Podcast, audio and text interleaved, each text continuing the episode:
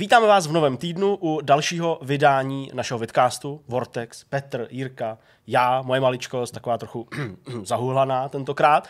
Eh, máme pro vás eh, nějaký zajímavý témata, máme pro vás rozhovor v rámci tohoto toho vidcastu, takže eh, to, co očekáváte, dostanete na ploše hmm. nadcházející hodiny a půl a něco.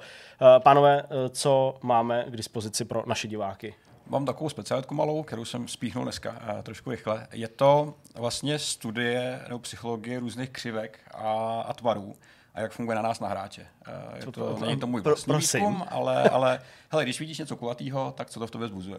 Jo. Přemýšlel nad tím někdy? Tak na tím no, zamyslíme společně. Já Volant. musím se přiznat, že jsem tento týden o tom párkrát přemýšlel, protože jsem začal sledovat uh, nový pořad, ale nerad bych přetekl do myšmaše. A Rovnou. v tom pořadu se taky hodně mluví o tom, jako co některé tvary znamenají a proč se nám některé tvary líbí. Aha, no ale no, to bych předbíhal to událostem. To si vysvětlíme. Dobře, dobře. A co ty, Jirko? Co ty, Jirko? Uh, budeme si povídat ještě o hře Assassin's Creed Valhalla. A wow. tím důvodem je skutečnost, že jsme měli možnost s touhle hrou strávit nějakých 7-8 hodin. To je spousta času. Věnovali jsme jí poměrně rozsáhlý preview, který jsem pojal tak dojmově, protože jsem prostě nechtěl rekapitulovat ty všeobecně známé informace, protože jenom to, co se objevuje na oficiálních profilech a oficiálním webu, by vydalo klidně na 10 stránek, to, co prostě výváři prozradí v rozhovorech.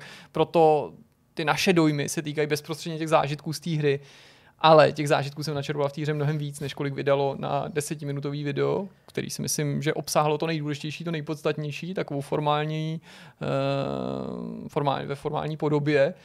Ale přišlo mi, že bychom mohli získat nějaký další věci, nějaký další informace zprostředkovat našim divákům, když se vám je podaří země vytahat, protože uh-huh. člověk je tak jako omezený tím, že akcentuje jenom ty věci, uh-huh. které mu přišly důležitý, zajímavý a kdybych o té hře mluvil znovu jenom tady ve vidcastu já a sám bych si kladl ty otázky, tak bych velmi pravděpodobně nechtěně uh, suploval to, co už jsme vydali, ale když země vy vytáhnete něco navíc nebo Budeme se zeptáte na něco, co je pro vás důležitý a co mě třeba nenapadlo řešit, tak se dobereme možná nějakých zajímavých odpovědí. Současně s tím, co tady teďka Jirka říká a to, co jste mohli minule minulý čtvrtek už eh, sledovat na našem webu, nebo číst na našem webu, pokud jste to chtěli vidět textově nebo videově, to je prostě na vás, tak eh, tady se dostáváme k tomu, proč Jirka nebyl v jedných novinkách.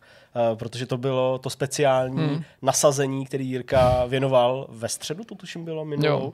Jo. Z našeho pohledu minula a z pohledu diváků dokonce už před minulou. Minulou středu, kdy tady teda Jirka nebyl a novinky jsem dělal sám. A vlastně můžu říct, že jako ty další tajnosti s tím, kde jsem já, a myslím, že těch teorií bylo spoustu, jakože, jakože nejdřív, nejdřív Jirka hrál na PlayStationu 5, pak já na PlayStationu 5, to jsme se prostřídali, pak já jsem na Cyberpunk, ne, ne, nic takového, prostě jsem byl akorát nachcípaný a byl jsem doma, takže takhle, takhle nudná ta Nachcípaný, co je to za hru to nachcípaný? Je to, to je to na nový konzole nebo je to i na PC? No ale abychom to úplně nezakecali, tak uh, to není uh, to jediný, co ve vidcastu 141 pro vás budeme mít.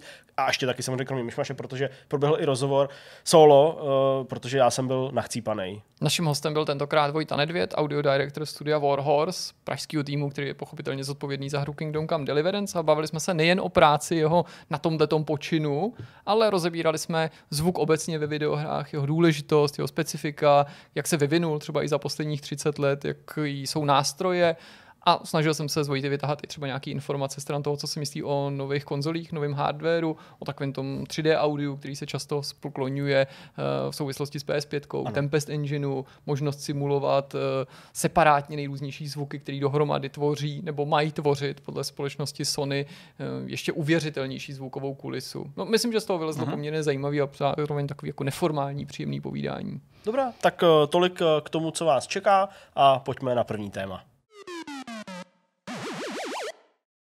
Petr nám trochu tajnostnubně sliboval, že nás zasvětí do tvarů, křivek a nejrůznějších jiných geometrických útvarů a možná se dovíme, co v nás tyhle ty obrazce vzbuzují nebo mají vzbuzovat. Jak se vůbec vlastně k nápadu na tohle téma Petře dostal? Velmi dobrá otázka.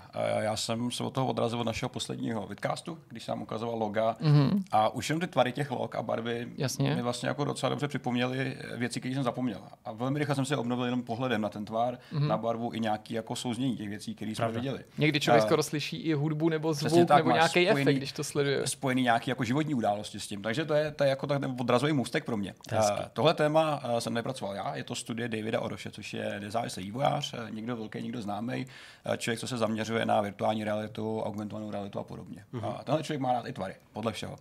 A David vzal studii dvou lidí, dvou ilustrátorů, kteří se tam pohybují v herním průmyslu mm-hmm.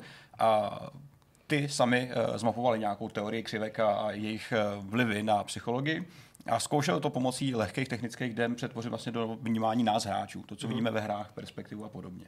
Ještě když se podíváme na ty samotné ukázky a pak je teda scény z her, který budu rád, když i vy sami zkusíte přemýšlet nad tím, jaký scény vám připomínají tu danou kompozici, mm-hmm. co vás napadne, tak si ukážeme ty samotné ilustrace od Molly Bank, což je uh, ilustrátorka, uh, má krásný pornoherecký jméno, ale není to pornoherečka. Molly Bank. Molly Bank je, bang, je krásný bang. jméno, je 64, takže to nebo nic, nic asi extra. Pardon, ale, ale ta a Andrew Loomis, což je další ilustrátor americký, tak uh, tyhle věci, já vím, že to Jirkovi se to líbí. Na tenhle, voda na, na Jirkův mlejn, doslova. No. A, tak tahle paní a tenhle pán dali dokupy nějaký vizuální stvárnění křivek a popis vlastně psychologický, který na nás mají. Mm-hmm. Uh, to je taková ta, ta přesahující část, než se podíváme na tu další. Tak to rychlosti proletíme nám ukážeme nějaký obrázky a zkusíme vám jako vysvětlit, co, co to vlastně v lidech buzuje. Co si o nich máme myslet. Co si o nich myslet. Tenhle je ten první, což je vlastně To je takový Rorschach, že jo, teďka vlastně. To je plocha, to je plocha, je to, je to, je to plocha, která bohužel není úplně správně nakreslená. Nicméně plocha obecně v lidech zbuzuje klid, ticho, mír a pokoj. Tohle je plocha. Já jsem si představoval nějakou texturu dřeva, nebo vzdáleně možná nebe nad nějakou pouští. Textura dřeva je třeba taky plochá, může být, jo, když to vezmeme takhle teďka já nechci, abyste hádali, co je to za obrázek, prostě je to plocha. Bereme to jako hotovou věc. já to nepoznávám. já taky, to je Nicméně, hele, z pohledu, z pohledu lidí, plocha, eh, proč mají eh, lidi rádi plochu? Protože mají pocit, že z ní nemůžou spadnout. Obecně třeba poloha horizontální, jako, že to je něco bezpečí. Když na zemi, tak jsi bezpečí, protože to nemůže upadnout. Možná taky, jako, že vidíš, jako, že tam není žádný nepřítel. To souvisí s těma obdelníkama, který následují. Aha. Obdelník je obecně spojený se stabilitou, sílou a nějaký spojení. Když stojíš před obdelníkem, tak to má i nejvýznam, když stojíš na něm nahoře, což si ukážeme zase pak v té samotné mm-hmm. vizuální fázi, uh, tak máš asi jiný pocity. Uh, následují vertikály. Vertikály obecně jsou spojeny s důstojností, silou, vytrvalostí, stabilitou a úžasem. Uh, hodně se to spojí například s budovama. Uh, vysoké budovy ke vzniku něčeho takového potřeba spousta energie, eh, spousta lidí to musela vstupovat a když se podíváš na velkou budovu, tak vlastně jako svým způsobem to vzbuzuje úžas. Majestát. Majestát. No, přesně tak, to jsou ty slova, které uh, jdou lidem na paměť. A je, je. A slova, které diagonály, vetkla, nějaká pojišťovna třeba. Třeba přesně tak, ano. Nejenom, nejenom na dokonce diagonály a ostrý úhly. Když se podíváš na ten obrázek, co to v tobě zbuzuje za pocity? Nějaký Nebezpečí, emoce. ohrožení tak, akce. Nebo... Přesně tak, zmatení, střed, nejistota, konflikt. Když se pohybují, tak vyznačují nějaký tlak a nějaký směr. Uh, pokud směřují směrem k protagonistovi, třeba k tobě jako ke čtenáři, tak cítíš ohrožení. Když směřují od tebe, tak cítíš ukázku cesty a nějaký jako vodění mm-hmm. za ruku a podobně. Trojuhelníky celkově mají několik různých, uh, různých uh, tvarů. Uh, trojuhelník je spojený s bezpečností a stálostí. Ostrý trojuhelník působí výružně. To je jako jedna z věcí, které se člověk může, může obávat. Značkama, Přesně tak. A když ten trojuhelník otočíš, to znamená, že směřuješ špičkou dolů, tak vlastně tak působí to... jako ohrožení a zlo docela zajímavým způsobem. To si pak ukážeme ve hrách, kde se to aplikovalo jako konkrétní teorie. Zajímavý, že když si představíš jako Davidovu hvězdu, tak jako, že to je vlastně muž a žena, víš? Mm-hmm. A že to nahoru je muž a dolů je žena, což jako logicky jako dává smysl, že jo? Tak, vlastně. ano, jasně. A třeba to s ním nějak spojený. Třeba jo, a to je nějaký jako dualismus takový, jako myšlenkový. Já nevím, no. Já taky ne. Uh, uh, uh, tohle není z učebnice psychologie, to je, ano, to, to je z knihy Dana Brauna. Jo, tady. Jako... Vidím, že Katov navrátila úder úplně nemilosrdně, prostě po ne, debatě o Sherlocku To jsou Anděle a démoni, nebo, nebo, nebo jak se jmenuje, ne, ten, ten, ten, ten první s Robertem Langem. Uh, to jsem neviděl, to je ani nečet. Šifra mistra. Tak, tak prosím vás, to není učebnice psychologie, jo? nebo nějakých symbolů. S trojhelníkama jsou spojení špičky. To znamená nějaký ostrý zakončení, který je vodek živa spojovaný s nebezpečím a s bolestí. Protože špička propichuje kůži a toho se samozřejmě každý bojí. Nikdo nechce mít propíchlou kůži. To, to, to, to je samozřejmě nepříjemné. No, ale někdo... Dělal jsem si nedávno test na, na, na to, jestli nemám alergii na lepek. Mm-hmm. A součástí toho, součástí toho samotestu je jako samozřejmě steril, sterilizovaná uh, malá jako jehlička, která mm-hmm. ti udělá malý pich do, do, do prstu. Mm-hmm a ačkoliv já jsem viděl, že to nebude žádná velká bolest, já jsem nebyl schopný sám zmáčknout, až mi musel marketa zmáčknout ten, ten, tu pružinu, aby tak. to jako udělal. Já jsem prostě to nebyl schopný udělat. To je jsem viděl, že to nebude bolet. To je úplně správně, to je ten správný pocit, který bych měl mít. za oblení křivky, uh, elegance, okouzlení, pohyb. Uh, když jsi obklopený těma křivkami, tak bezpečně, protože tě vlastně obejmají a mm-hmm. cítíš jako útěchu. Uh, kruhy, kruhy jsou obecně spojený s intenzitou, rozlehlostí, věčností, pohybem a vykoupením. Uh, já to vidím důvodu. pivo. Já, zase já mám zase žízeň taky teďka. Co v tom pro mě, Jirko, se viděl? Vesmír. Vesmír? No, Vidíš, jasně. Tak. Všichni máme něco. Spirály, pohyb, síla, červí zrušení, červí Vortex. díra. A, a, a, a, pak je tady nějaký chaos, uh-huh. nestabilita, nejistota. Obecně chaotické věci jsou spojené s tím, že my nedokážeme jako lidi nějakým způsobem přijmout a odhadnout. Tím pádem jsou nejistý, my se nedokážeme připravit a proto se bojíme chaosu v mnoha věcech, ať už vizuálně nebo, nebo celkově. Jasně. Uh, tenhle ten David, tenhle člověk, uh, tyhle věci zkusil transformovat do normálních jako máme herního engineu, uh-huh. uh, postavil si několik scén, na kterých chce demonstrovat tyhle ty teorie sám. Uh-huh. Když se vrátíme k té ploše, tak tady můžete vidět před sebou nějaký rozestavení v obyčejných kvádrů, v obyčejných obdélníků, uh-huh. který v téhle podobě působí stabilně, je to nějaká síla a nějak, jakoby, nějaký důvěryhodně. Jo. Když na ně koukáš, nemáš pocit, že by se ty kvádry mohly převrhnout, takže by se mohly rozbít. Současně ale tak nějak jako automaticky cítí, že po nich můžeš šplhat a že na ně můžeš vyskočit. To je no, ostatně jako... koukám, tak cítím, že jsou to takový Xboxy Series Series, tady, tady Xbox Series X. A tohle by bylo S, kdyby to se potvrdilo to neoficiálně. Přesně. Ale já, když se to koukám jako herně, já bych se zatím chtěl skrčit a schovat a, mm-hmm. a být v krytu, protože vím, že tady na, týhle, tady, tady na tom místě, když tam mm-hmm. jsou náhodně postavený tyhle obdelníky, bude nějaká přestřelka. Tak. A to je současně ale i ten cíl toho, toho samotného objektu, který ti dává hmm. kryt. A kryt je současně spojený s nějakým uklidněním. Jo, to je pravda. Když to vezmeme z toho, z toho pohledu. A samozřejmě sám cítíš, že na ní vylezeš, tak nespadneš, protože cítíš nějakou, nějakou váhu to už pak demonstruje na té druhé fázi. Je to samozřejmě hodně abstraktní, ale eh, kvádry obecně nebo jasně čitelné hrany, které nejsou nějak zaobleny, nějak zdeformované, se ve hrách používají od živa, eh, typicky v akčních adventurách, dneska pro šplhání a pro nějaké jako zachycení. Eh, ty zkrátka musíš jasně vědět, že na ten, na ten objekt můžeš blízt. Mm-hmm. Samozřejmě dneska se trošku jako problémově tohle odhaduje kvůli grafice, tím, jak se grafika zlepšuje, jak se level design začlenuje, jak, je členitější a hezčejší tak bohužel už jsou tyhle věci trošku méně citelné. Hmm. Ale samozřejmě objekt jako takový tohle vzbuzuje a samozřejmě tady starý level design u, hmm. u Tomb Raideru tomu hodně napomáhal, protože byl samozřejmě ostře řezaný. Ale tam se ty uh, nějaký prvky toho jak lidi vnímají uh, možnost interakce s prostředím, vlastně shapeovali a už byli vlastně naučený historicky nějak z toho období. Ono i dneska tomu jde pomoct, že jo, i v těch moderních akčních adventurách máš různé nápovědy, vizuální pomůcky, jakože třeba barva rozmístěná na těch plochách, o kterých když plhát, nebo nějaký fáborky, ano, ano. Že jo, nebo je tam něco zavěšený, nebo je to ochozený, ošoupaný, tak. je to různě přirozený či nepřirozený a podle toho taky různě uh, k rozpoznání nebo, ano, ano. nebo k většímu soustředění. Se tomu samozřejmě uměle pomáhat eh, v dobách, kdy to bylo trošku snažší, tak to už, to už je dávno bohužel pryč. Uh, když se vrátíme k těm vertikálám samotným, tak ty můžou mít dva stavy. Když na ně koukáš z dálky, tak samozřejmě cítíš nějakou, nějaký údiv, nějaký úžas, potažmo, potažmo i nějaký aspirace, že tyhle vertikály chceš překonat. Když jsi ale obklopený jima v nějaký těsné blízkosti, tak mají i opačný vliv. Samozřejmě no, ten negativní, protože můžeš se cítit zranitelný a můžeš mít, můžeš mít obavy. Tím, že nemůžeš dohlídnout na samotný vrchol, tak to je i jeden z, z takových jako aspiračních cílů ve hrách. Že tam může být i nějaký nebezpečí třeba? Nebezpečí, anebo očekávají nějaký, nějaký odměny. Mm-hmm. A to je to, s čím pracují motivační modely ve hrách, kde já co nevidím, tak očekávám samozřejmě něco zatím. Buď to nebezpečí, nebo nějakou výzvu, mm-hmm. nebo odměnu.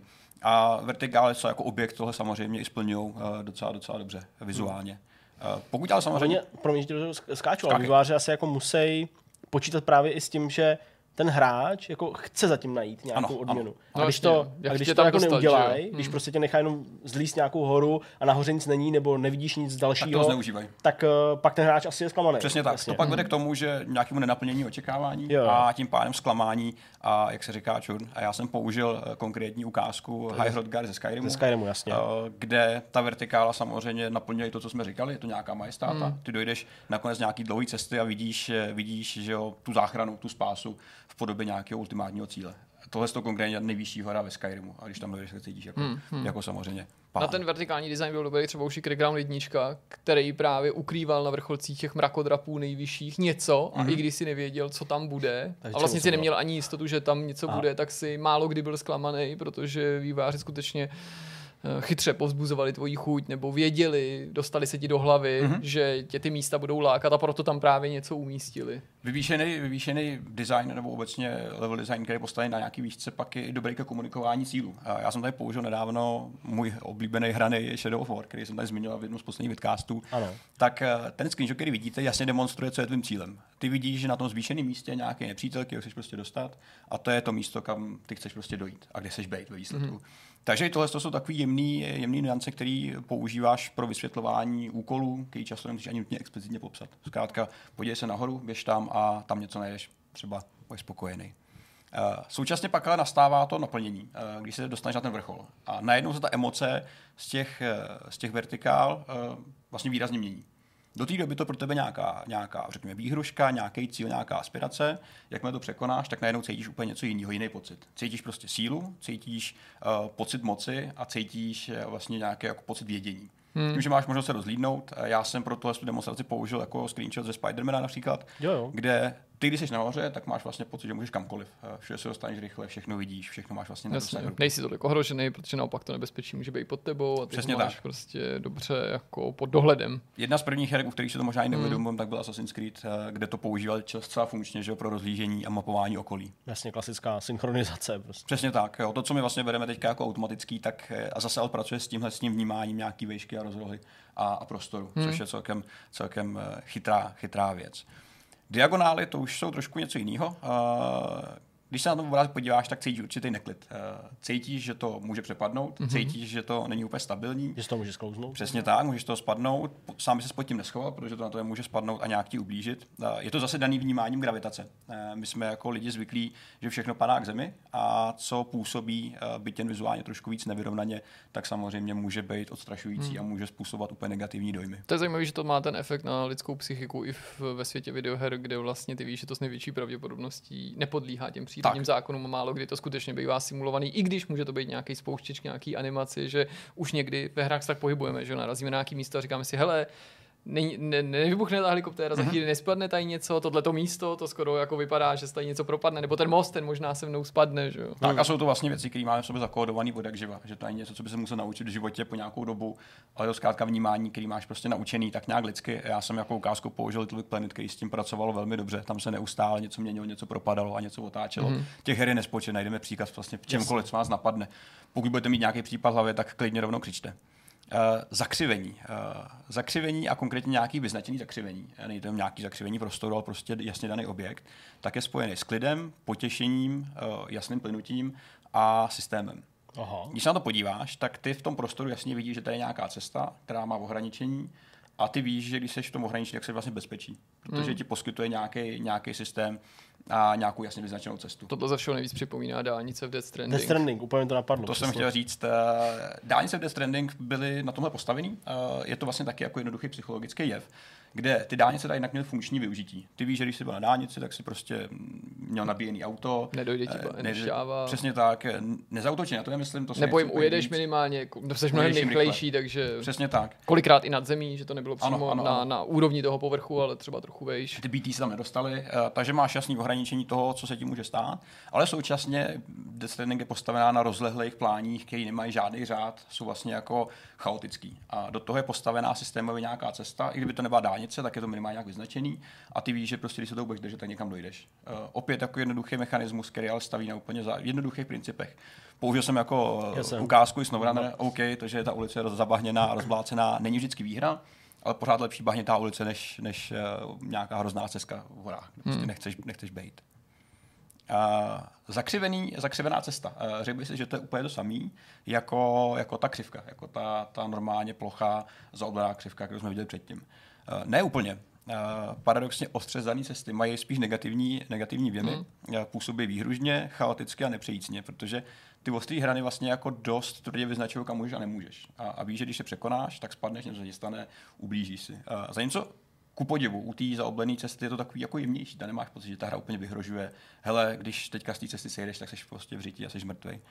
Tohle je jako Zase jednoduchá věc, ale uh, já si hodně jako dobře vzpomínám například na balancovací sekvence ve hrách. Já jsem tady použil Uncharted, který jako používá dost podobný uh, mechanismus. Uh, napadlo by nás asi spousta her, kde jste museli chodit po nějaký tenký cestičce a balancovat tak, abyste nespadli. A myslím si, že těch případů je víc než dost. Třeba v Tony Hawkovi. Třeba to jsem chtěl ještě zmínit, že grindování že jsem mi to taky vybavil. je jedna z věcí, kterou jsem, kterou jsem chtěl zmínit. Uh, body, uh, ostrý body a, a body v prostoru. Uh, paradoxní je, že větší množství úhlů a bodů v prostoru vede k pocitu nebezpečí, protože si nemůžeš zapamatovat. Uh, tohle je ale věc, která není úplně nutně jenom fyzická, mm-hmm. kterou když vidíš, tak tě zle, ale můžeš k ní dojít třeba i, když si organizuješ cíle ve hrách. Dám příklad, když otevřeš mapu v nějaký velký open world hře, vyskočí tam na to je 50 úkolů a ty si musíš nějaké vybrat. Mm. Je to vlastně obdoba toho samého, ale na úrovni jako nějakého rozhodovacího systému.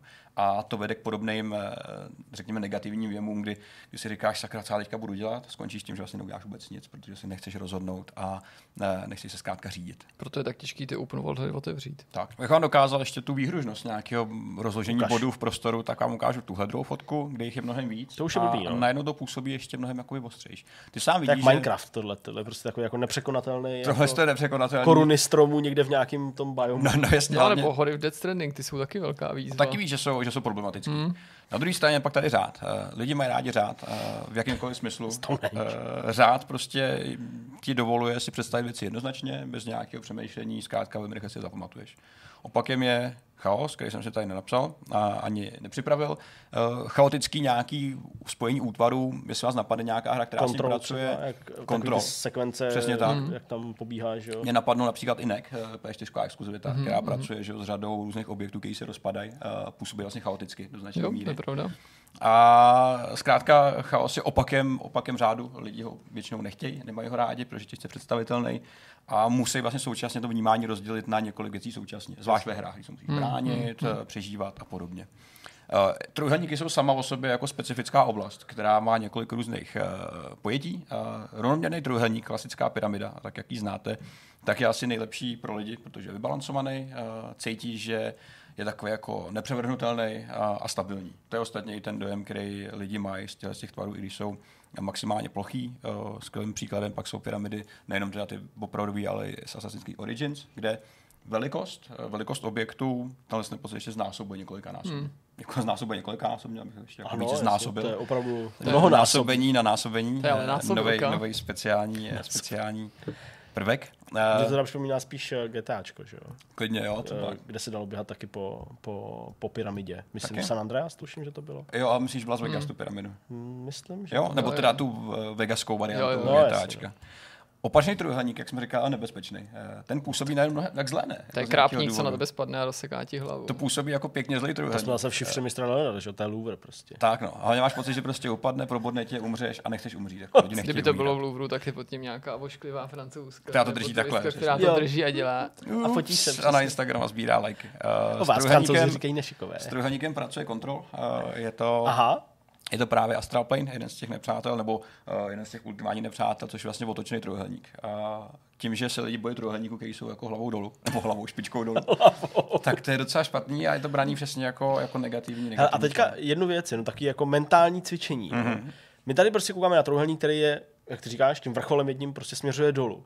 A nepůsobí na vás míň výhružně, kdybyste si představili, že je jenom na, jako natočený o nějakých 85 stupňů a že ten vrchol je pořád tady? Na mě to působí tak, jasně, to je docela jako dobrý point, protože... Jo, že jako ten, ten, ten pravý vrchol na tomhle tom obrázku je ten jako horní mm-hmm. a mhm. jenom je to prostě po, jako, jako postavený. Když si to vyložíš takhle, něco, možná uklidní. Něco to jako líp, to líp se mi to jo, jako vnímá. Samozřejmě v tom 3D prostoru už to nebude tak snadný, a to je na papíře no, jako položený, je to jako, jo, jako, že, ale to je přesně ono, to se bavíme o ty stejné věci, že když se na to podíváš z jiné perspektivy, tak to nemá. Nebejt rovnostraný, tak by to asi nešlo, tak si to jako představit, ale mm-hmm. je to podobný pro mě jako v hlavě, když máš takovou tu siluetu, takový tý jako třeba otáčející si takový ty paní, která jo. se pro někoho otáčí doleva, pro někoho doprava, mm. někdo to umí přehazovat v hlavě a tak dále, tak to prostě, no to je jedno, to moje myšlenkové pochody na hlas. Ale i vy si samozřejmě říkejte na hlas, to je podstatná věc.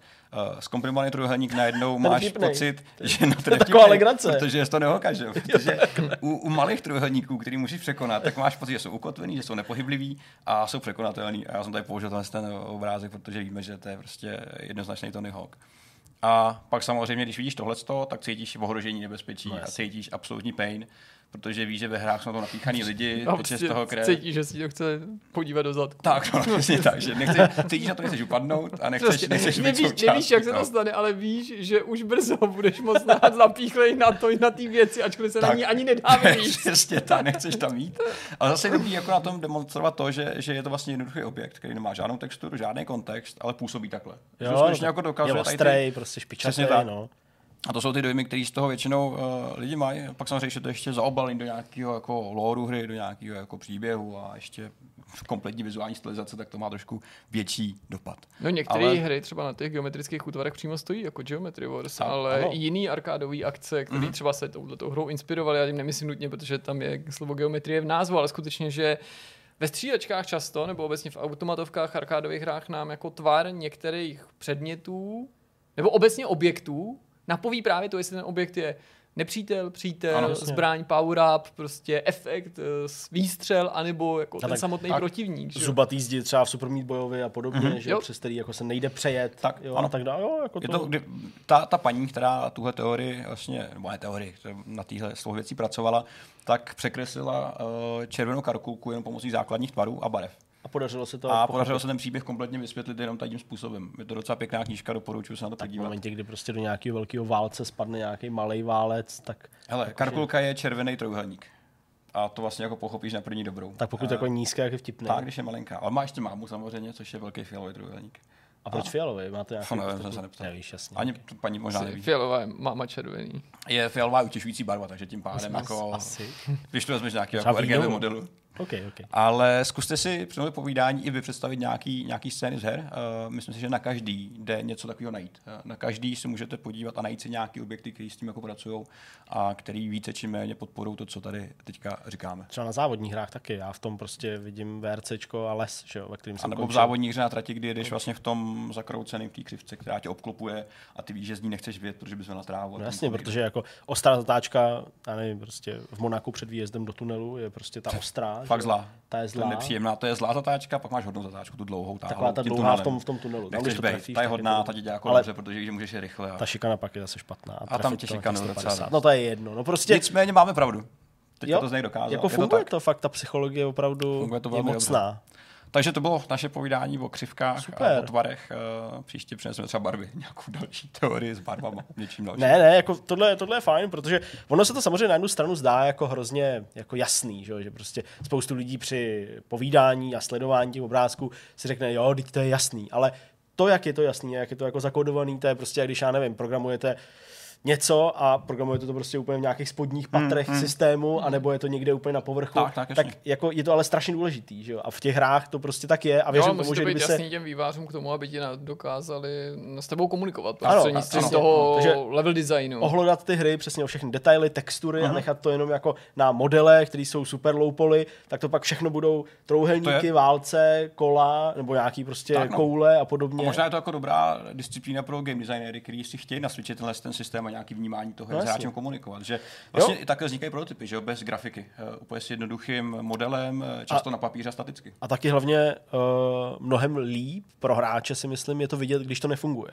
Mhm. Když prostě hmm. jako narážejí na nějaké jako chyby, který z nich nutně nedělají jako blbce, nebo neznamená, že ty hráči jsou úplný blbci, ale jako ano, eh, svědomím, jak ty hry jsou vytvářený a na čem stojí ta jejich nějaká logika v tom rozprostření v tom světě, když to tam najednou není, tak prostě pak je člověk úplně mimo a je mu fakt úplně, kdyby prostě neměl mozek vůbec, Tak, no. jo? Jako jenom se říká, aha, jo, vlastně tady musím přemýšlet úplně nějak jinak, Aha. protože to třeba je nějak jinak udělaný a uh, při těch chybách je to prostě vidět, vidět asi zdaleka nejvíc. Mhm. Mm-hmm. Super, Takže good. tak. tak uh, díky za super téma, snad vás bavilo taky, jako bavilo Snad jo. nás a pojďme na povídání o Assassin's Creed Valhalla. Tak, eh, pojďme si povídat o Assassin's Creed Valhalla, jak už tady Jirka říkal v úvodu, jak vy jste mohli minulý čtvrtek sledovat i číst, tak eh, Jirka to hrál a vyplodil poměrně uh, výživný preview, nebo preview spíš dojmy, uh, dojmy z toho, co zažil uh, ve světě téhle vikingské záležitosti. Spoustu videí jste mohli sledovat a teďka přichází ta příležitost na to, abychom my s Petrem uh, vlastně zprostředkovali takový jako rozhovor s Jirkou, aby vy jste měli nějaký další informace, na který se třeba nedostalo. A já to uh, vypálím úplně prostě na slepor, mm-hmm. jo, prostě úplně z nějaké jako části, eh, mě budou zajímat ty vedlejší aktivity. Mm-hmm. Protože já, když jsem sledoval ten chat, který ty jsi byl účasten během premiéry videa, no. který jsme zveřejnili, tak jsem říkal, že těch uh, nějakých aktivit je tam poměrně dost a že jedna z nich třeba ta nejzajímavější, aspoň podle tebe, je to repování, ten, ten, ten mm-hmm. flitting. No, ale uh, to je teda potřeba brát s rezervou. No a tak pojďme na to právě, já to chci jako uh, vysvětlit, protože spoustu lidí, mm-hmm. ještě před tím videem, než to, než to pustil, než jsme to, než jsme to vydali, tak právě jako říkalo, ty ale to má ale jako spoustu těch aktivit, tam můžeš rybařit, tam můžeš prostě se opíjet, můžeš tam dělat ten, tenhle mm-hmm. ten rap, mhm. jo, a prostě, a to je super, to tam nikdy nebylo. Tak uh, pojďme to rozebrat, mm. ty vedlejší no, aktivity. Ty aktivity asi bych v první řadě oddělil od vedlejších misí nebo nějakých world eventů, událostí, které se v tom světě dějou a které jsou, které jsou třeba nějakým zárodkem nějakých krátkých příběhů, dejme tomu. Bavíme se tady opravdu o aktivitách, o těch kratochvílích, Samozřejmě. o nejrůznějších činnostech, které můžeš v tom světě vykonávat hmm. nad rámec těch eh, obvyklých hrdinských úkonů. A z tohoto pohledu zase nemůžu říct, že bych eh, viděl nějaký neuvěřitelný množství aktivit, okay. které by mě úplně odzbrojilo. To mám pocit, že v tomhle ohledu eh, je Assassin věrný tomu, že v každém dílu něco ubude, něco přibude, podobně jako to bývá u Jakuzy, ačkoliv asi na těch aktivitách ujíždí no, mnohem úplně. víc. Rybaření je jednou z aktivit, která je nová a která si myslím, že uh, představuje jakýsi pokus vývojářů skloubit do sebe něco, co má být zábavného, odlehčeného, co tě má na chviličku rozptýlit, ale zároveň to má přinést nějaký efekt, nějaký mm-hmm. bonus. Takže tu rybu, kterou ulovíš, ta se může pro tebe stát určitou surovinou, například proto, že v tom světě ty suroviny obecně hrajou poměrně velkou roli, například při uh, rozšiřování a vylepšování té tvý vesnice, uh-huh. ale i ty suroviny Eh, fungují z pohledu jednotlivce, protože ty prostřednictvím jídla a zásob jednoduše doplňuješ svoje zdraví. Uh-huh. Na autoheal a nějakou automatickou regeneraci se zejména v té bitvě spolehat nemůžeš, to znamená, musíš mít něco při sobě, čím se doléčíš, aby si prostě byl v plný kondici a to samozřejmě ten úlovek představuje. Kromě rybaření můžeš lovit další divoký zvířata, to není zase taková velká novinka. Jasně. Na to jsme zvyklí v různých iteracích a drobných obměnách, mm, ale i ze série Assassin's Creed. Ve trojce se to, myslím, objevilo vůbec poprvé, mm. mám pocit, nebo v takový tý jako komplexnější podobě. Pak se to pravidelně vracelo, tu a tam to bylo potlačený. Teď je to zase zpátky, ale myslím si, že to není dominantní prvek. No a pak jsou aktivity, které jsou spojené s dalšíma lidma, mm. nebo s těma osobama v tom světě. Mezi ty teda určitě patří ta chlastací minihra. Jak to probíhá? Je to v podstatě eh, button mashing, ale je třeba ty údery časovat. Vypadá to tak, že někoho vyzveš, pokud to není dáno příběhem, sejdete se u stolu, je to typicky někde v hospodě nebo na nějakém místě, kde se teda popíjí. Tam je nějaká osoba, je označená na té mapě, takže není to, že by si organicky mohl vyzvat kohokoliv, nebo aspoň to tak mhm. nebylo v té preview verzi a nemyslím si, že to tak bude. Je to prostě nějaký člověk, který pro tuhle tu disciplínu zvolený vývojářema a spustí se samotná minihra, která je se spouští instantně, ale samozřejmě izolovaná od zbytku toho mm-hmm. světa, nemůže z ní jako organicky odejít nebo prostě jenom tu, tu bitvu opustit a vypadá to tak, že musím, musíte vypít tři džbány celý nebo něco takového postupně, no a ten, kdo to vypije první, tak vyhrává jednoduše, uh-huh. při tom pití se opiješ přirozeně, tak jako to bývá v mnoha jiných hrách a vypadá to tak, že prakticky nebo herně řešeno, že se tam objevuje takový jako puls, který se zrychluje. Ty sleduješ tu animaci, ale ta není vůbec důležitá. Vlastně pořádně. Nemáš ani šanci se soustředit na to, co se tam děje. Jaký toho dělají grimasy. Rock band efekt. Protože koukáš mm-hmm. jenom na ten symbol. Jasně. Ten začíná pulzovat nejdřív pomalu, pak se to začíná zrychlovat a vždycky v momentě, kdy jako se blíží tomu středu, tak ty to musíš zmáčknout. Nesmíš to zmáčknout moc brzy, nesmíš to zmáčknout moc pozdě, mm-hmm. ale musíš zvyšovat, zvyšovat pořád to tempo a když už máš to maximální tempo, tak navíc se ta postava začne naklánět na jednu nebo druhou stranu, protože vlivem toho alkoholu teda ztrácí rovnováhu a ty to analogovou páčkou musíš dorovnat a kdykoliv se umáčkneš, nebo to nestačíš dorovnat, tak mm-hmm. ona se jako zakucká nebo jí prostě zaskočí a tím ztratí tu rychlost nebo v ten moment nepije mm-hmm. a ten soupeř tě může uh, předběhnout nebo, nebo porazit. Je to úplně banální, Předpít. primitivní. Mm-hmm. Další takovouhle aktivitou je hra v kostky. Aha. Ta je poměrně komplexní, představuje jakousi obdobu karetních her z jiných podobných titulů. Mm. Nejsem si jistý, jestli tady nějaká karetní hra bude zastoupená, myslím si, že tady budou jenom ty kostky, ale to se můžu mílit, každopádně jsem je chápal jako jakýsi ekvivalent uh, karetních titulů. Pravidla mi přišly poměrně komplexní, nenutně složitý ve smyslu, že by byly nepochopitelný. Je, není to ale aktivita, se kterou bych já strávil příliš času, protože mm. uh, vlastně bych ji nedokázal ani zcela správně ohodnotit, protože mě příliš ani karetní minihry, ani kostky v, ve hrách tohoto toho mhm. typu nebaví. Mm-hmm. Tradičně s nimi netrávím příliš času. Jo. Je úplně jedno, jestli je to pokr, něco notoricky známého, nebo jestli je to minihra vytvořená pro potřeby mm-hmm. této hry. Dá se srovnat s tou komplexností s Kingdom Come? Mně to je hra, která mi vytanula na mysl. Asi tím, že nemám tolik v tom nahráno, tak bych se právě Aha. netroufnul říct, jako jestli je to lepší, horší, komplexnější nebo méně komplexní, ale rozhodně to není jenom o náhodě. Je v tom určitá strategie, možnost vybrat si, kterýma hodí znovu, kterýma ne, má to určitý pravidla. Mm-hmm. Prostě eh, vnímám to jako seriózní pokus vymyslet nebo adaptovat nějakou hru v kostky mm-hmm. v rámci tohoto toho prostředí. No a další takovouhle aktivitou nebo výzvou jsou teda ty takzvané v uvozovkách repové bitvy, eh, který vlastně tento ten termín není až tak vzdálený tomu, co se tam odehrává, protože smyslem je uh, porazit soupeře, přechytračit ho, uh, ve slovní bitvě, ano. urazit ho do určitý míry, i když ne, ne, nemyšleno nějak jako jako na krev. Nebejt ale... příliš handlivej, nebo Jasně. nezajít do nějakých krajností, ale spíš jako legrační formou eh, nad ním získat navrh. S tím, že v této minihře mě zaujalo, že nakonec jde o dvě věci. Já jsem absolvoval prvních pár kol, kdy se seznamuješ prostřednictvím nějakého učitele s, s touhletou disciplínou a on ti vlastně vysvětluje její pravidla ještě a nahrává ti. Uh-huh. Čili už ta výuka spočívá v tom, že on ti vysvětluje, jakým způsobem to funguje nebo ti to připomíná, protože jako by si o tom přece něco měl vědět, když jsi ten viking.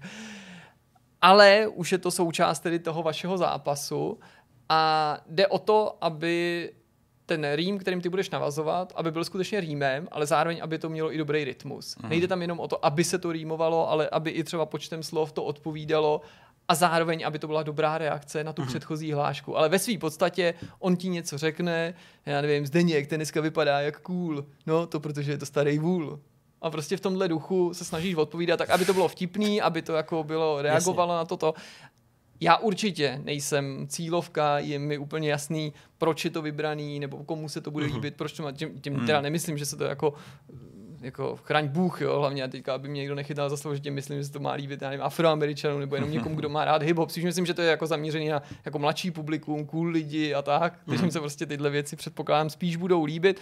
Ale překvapilo mě, že z herního hlediska to nakonec není tak hloupý, ani tak bizarní, jak se to mohlo zdát, když tu disciplínu představili. Mm. Možná jsem měl nejnižší očekávání a neřekl bych, že to je úplně super, ale v zásadě tam bylo nějaké nejpozitivnější překvapení. My víme, že Assassin's Creed Valhalla, stejně jako Far Cry 6 a asi další hry od Ubisoftu, kromě Immortals Phoenix Rising, nebude mít češtinu. Ano. A tady jsou jako dvě otázky, protože určitě budou hrát Assassin's Creed i lidi, kteří neumí anglicky, mm-hmm. nebo ne tak dobře anglicky. Takže dá se to hrát, aniž bys rozuměl tomu jazyku? A druhá otázka, je to povinný a tím pádem je to pro někoho, kdo neumí anglicky, mohl být jako problém vůbec překonat? Kdybych nerozuměl anglicky, nebo aspoň kontextu, aspoň základům toho, co se tam odehrává, tak bych tu hru určitě nikdy nehrál a nedoporučil bych ji nikomu, kdo by nerozuměl těm dialogům. Aspoň hmm. základům. Neříkám, že musíš tomu rozumět dokonale, ale bez příběhu si to podle mě neužiješ Aha. a bude to pro tebe jenom sled misí. Ale pokud se mě ptáš na to, jestli je možný to odehrát nebo dobrat se konce, tak to si myslím, že vlastně jo, ale někdy budeš rozhodn- činit nějaký rozhodnutí nebo čelit dilematům a nebudeš vědět třeba na základě čeho nebo proč se máš rozhodnout ušetřit uh-huh. nebo uh-huh. Uh, připravit někoho o život. Ale jsou tam i nějaký náznaky, možná tam si směřoval, ne, ne, já... jako jestli tě ta mapa pohodě, někam navádí? Nebo... V, uh, v pohodě, že vlastně mluvíš jako o hře jako celku, to je uh-huh. úplně v pořádku. Asi bychom se k tomu dostali. Já jsem teď ale myslel čistě ten, ten, ten, ten flitting, ten, uh, jo, ty repový promiň, bitvy. to mi nedošlo. Jasně, no tam si myslím, že bys měl rozumět anglicky jednak tomu významu toho, co se tam říká. Jasně. Ale měl by, měl by si uh, roz, chápat tu výslovnost, protože bez výslovnosti ten samotný text no napsaný no jako českou výslovností v uvozovkách ti nenapoví, co můžeš použít hmm. a jak a měl bys ale nad rámec toho i trochu ten rytmus cítit, což byl paradoxně nakonec můj největší handicap, protože já jsem dokázal docela dobrý vymyslet rým, ale ne už tak dobrý rytmus. Mm-hmm. Ten rytmus, vím, že možná, nebo je obtížný předat pro mě alespoň tu informaci, co ten rytmus přesně obnáší, takový to nahoru, nahoru, dolů, dolů, nahoru, prostě mm-hmm. pr- právě protože to necítím, tak neumím to přesně do, do, tak dobře vymyslet, nebo do, do, dobře vám popsat. Rým, jasně, prostě aby to končilo třeba tři poslední, čtyři poslední písmena a podobně. To je jako docela jednoduchý docílit toho. Uh-huh. ten rytmus je o něčem jiným. Někdy je to hmm. o počtu slov, slabik, ale někdy je to určitý dynamice té věty, protože já jsem si řekl, tady něco jako cool, wool a prostě a to bylo o čtyřech slovech nebo něco, ale tam je to často jako minimálně souvětí. A neříkám nějak ty to rozsáhlý. skládáš nějak? Ne, tam ne máš na výběr, na výběr, máš na výběr. Prostě on ti nahraje, to je jenom jedna varianta a ty mu odpovídáš Jasně. a máš na výběr mm-hmm. ze tří, aspoň a tak jsem to hrál já. Jenom teda v krátkosti, tak je to povinný pak teda plnit nebo není? Je, ne, je to vedlejší je to aktivita. vedlejší aktivita. Myslím si, že se s každou z těch aktivit si umím představit tak jako v jiných hrách tohoto typu, Assassin v tom nebyl nikdy výjimkou, že se s tím setkáš povinně v rámci nějaký mise. Mám pocit, že to bylo hmm. dokonce u, u té chlastací minihry, to představení, to seznámení, taková ta chytrá pomocná ruka, která tě navede k tomu, aby, mm-hmm. hej, nepřehlídni to, tato ta věc tady je, můžeš to dělat, ale pak se k tomu vracet nemusíš. Samozřejmě se s tím jasně, můžou pojít jasně. nějaký bonusy, výhody, peníze, že jo, něco vyhraješ, sázka, to tady tak, je no. taky na to nabalený. To je další otázka, kterou mám, protože spousta těchto aktivit, tak já je v mnoha hrách považuji, když nejsou zapojeni do toho světa nějak výrazně a nějak významně, jako takový gimmick, který prostě není třeba.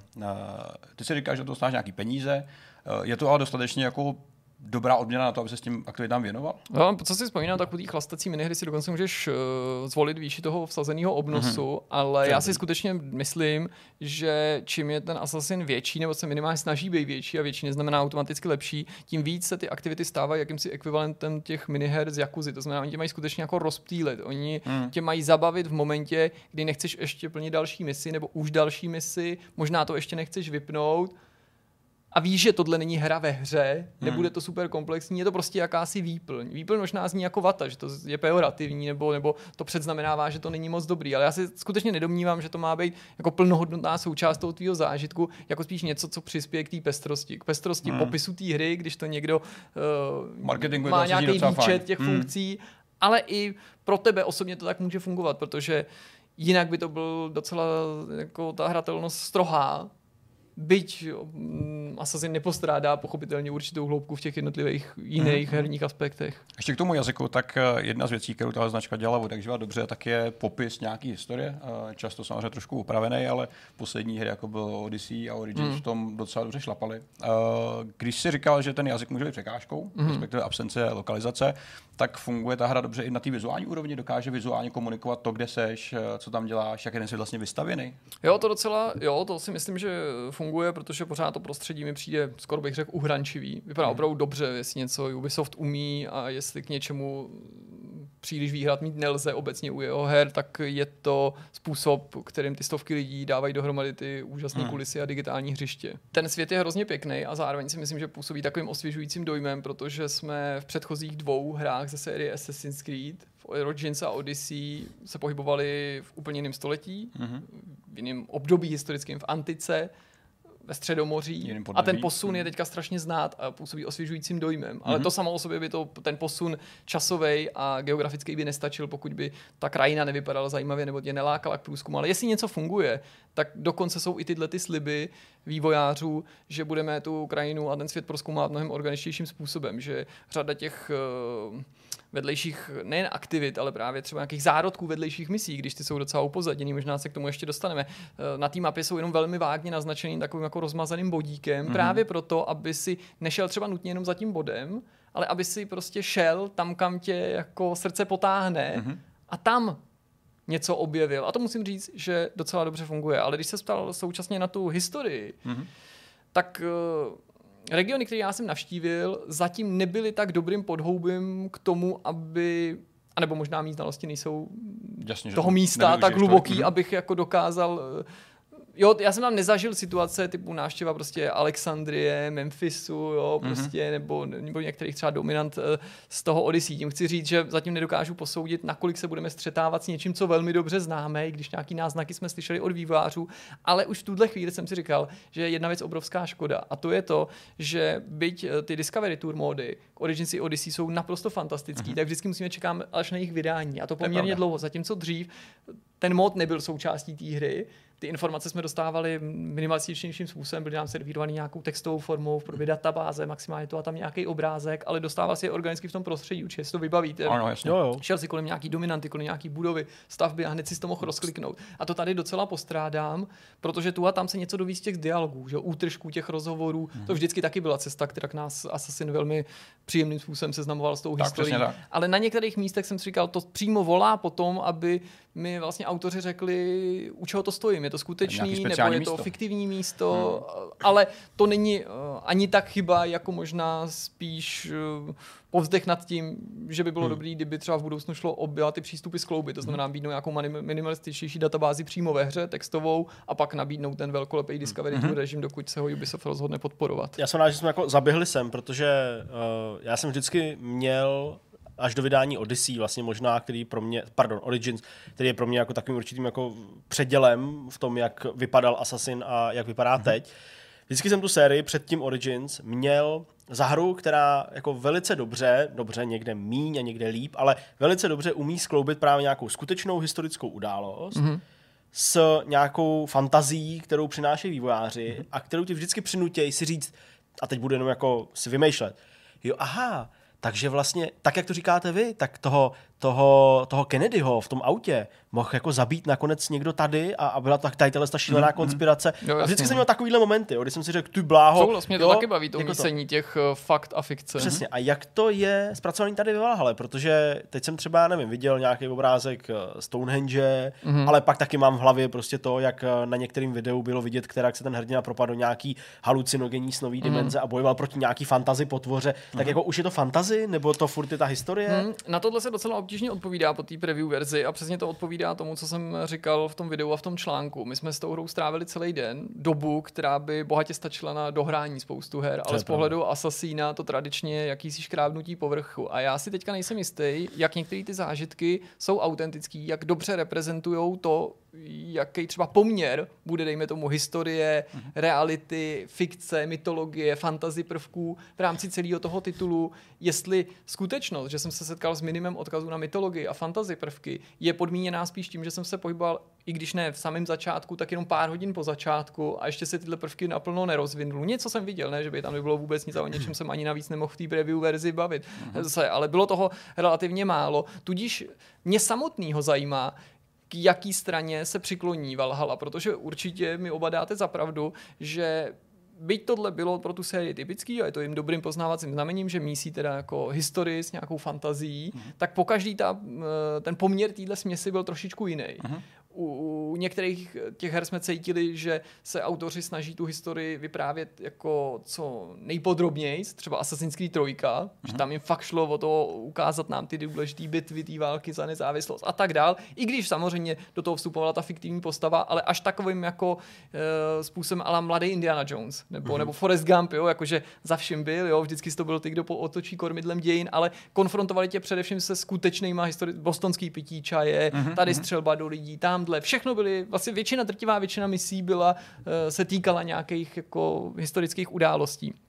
Na druhé straně mám pocit, že třeba Black Flag, byť se jako hodně opíral o to, co o Pirátech a Karibiku a tý, těchto věcech víme, takže tam tolik netlačil na pilu, Což je možná dáno tím, že samotný to piráctví je uklopenou takovou jako aurou. To je pravda. Mm, Příběhů a takových Jasně, fantazí. toho, že nevíme, co je pravda, hmm. co ne. Je to, není to prostě, hele, jako neříkám, že se o pirátech ze školy, jo, třeba, ale tak. prostě přece jenom rozebírání toho, kdo byl jaký pirát, úplně nepatří mezi běžný osnovy z dějepisu. Hmm. Tak, Čili možná tomu i vývojáři přizpůsobili ten, eh, ten poměr této směsi. A já ho tady u té Valhaly zatím neznám. A netroufnu si ho říct, protože taky přesně jako ty jsem viděl úplně fantastický záběry, ať videa nebo screenshoty, které ukazují mytologické bytosti, velký tvory, náznaky nějakých božstev, eh, místa. To ani není, že bych chtěl teďka něco jako tajit, ale něco jsem viděl já, teď zase vlastně jako nevím, co bylo vidět veřejně a co jsem viděl jenom já. Tak ano, vypravíme se určitě do nějakých, jako setkáme se možná s nějakými božstvama nebo náznakama božstev, eh, vypravíme se na nějaký jako zvláštní nebo nerealistický místa, navštívíme.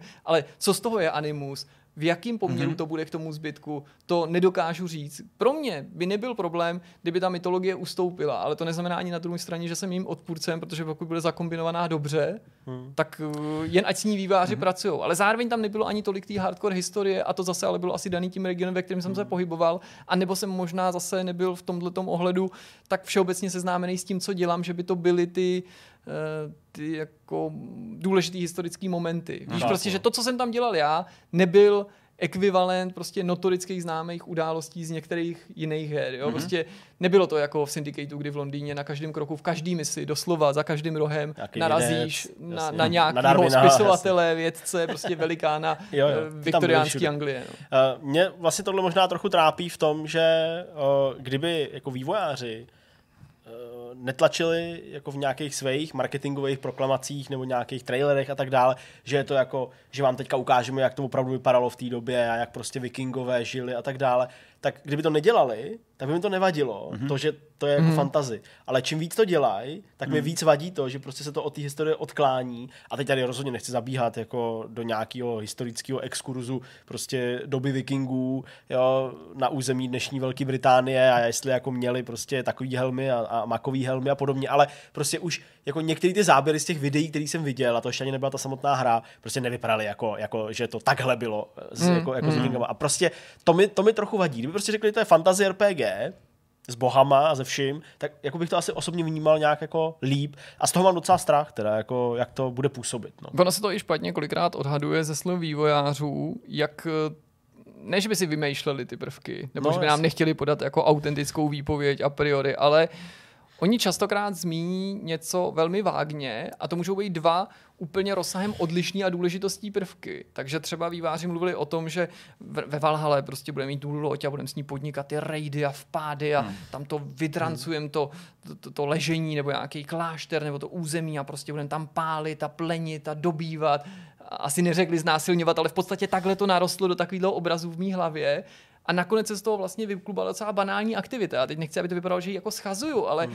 až mě překvapilo, jak eh, jak se to v zásadě nijak neliší od dobývání pevností v minulých hmm, dílech hmm, nebo od snahy hm, získat nadvládu nad nějakým táborem. Je to prostě jenom místo, kam dokonce ani nemusíte přijet tou lodí, tak tam dojdete pěšky, zavoláte posily nebo nezavoláte pozabijete tam nepřátele jednoduše. Ano, když se tam s tou vaší družinou, tak tu a tam oni něco jako zapálí, že někam vystřelí nějaký zápalný šíp, ale v podstatě jde o to otevřít tři bedny, když to řeknu jako hodně mhm. zjednodušeně a je to zaobalený do nějakého eventu, ale ne ani příběhu v pravém slova smyslu. Jo? Nevíš, proč je to zrovna tohle místo, proč ho jdeš vytrancovat, nemá to žádný závěr, nemá... je, to, je to asi tak jako velkolepý, ale nechci, aby to znělo jako, jenom jako schazování. Je to prostě popis skutečnosti. Je to asi tak velkolepý, jako když si s Conorem, ale já s Raton Haketonem prostě dobíjel ty britské pevnosti. Tak tam prostě přišel, akorát tady si byl sám, tam si prostě udělal něco, stáhnul vlajku nebo úsek vlajku nebo zvon přesek nebo co tam všechno bylo zapotřebí, jako zabil kapitána. Předtím byla taková jako krátká animačka, potom byla krátká animačka, jak tam napochodují mm-hmm. prostě vojáci Washingtona nebo prostě nějaký ty,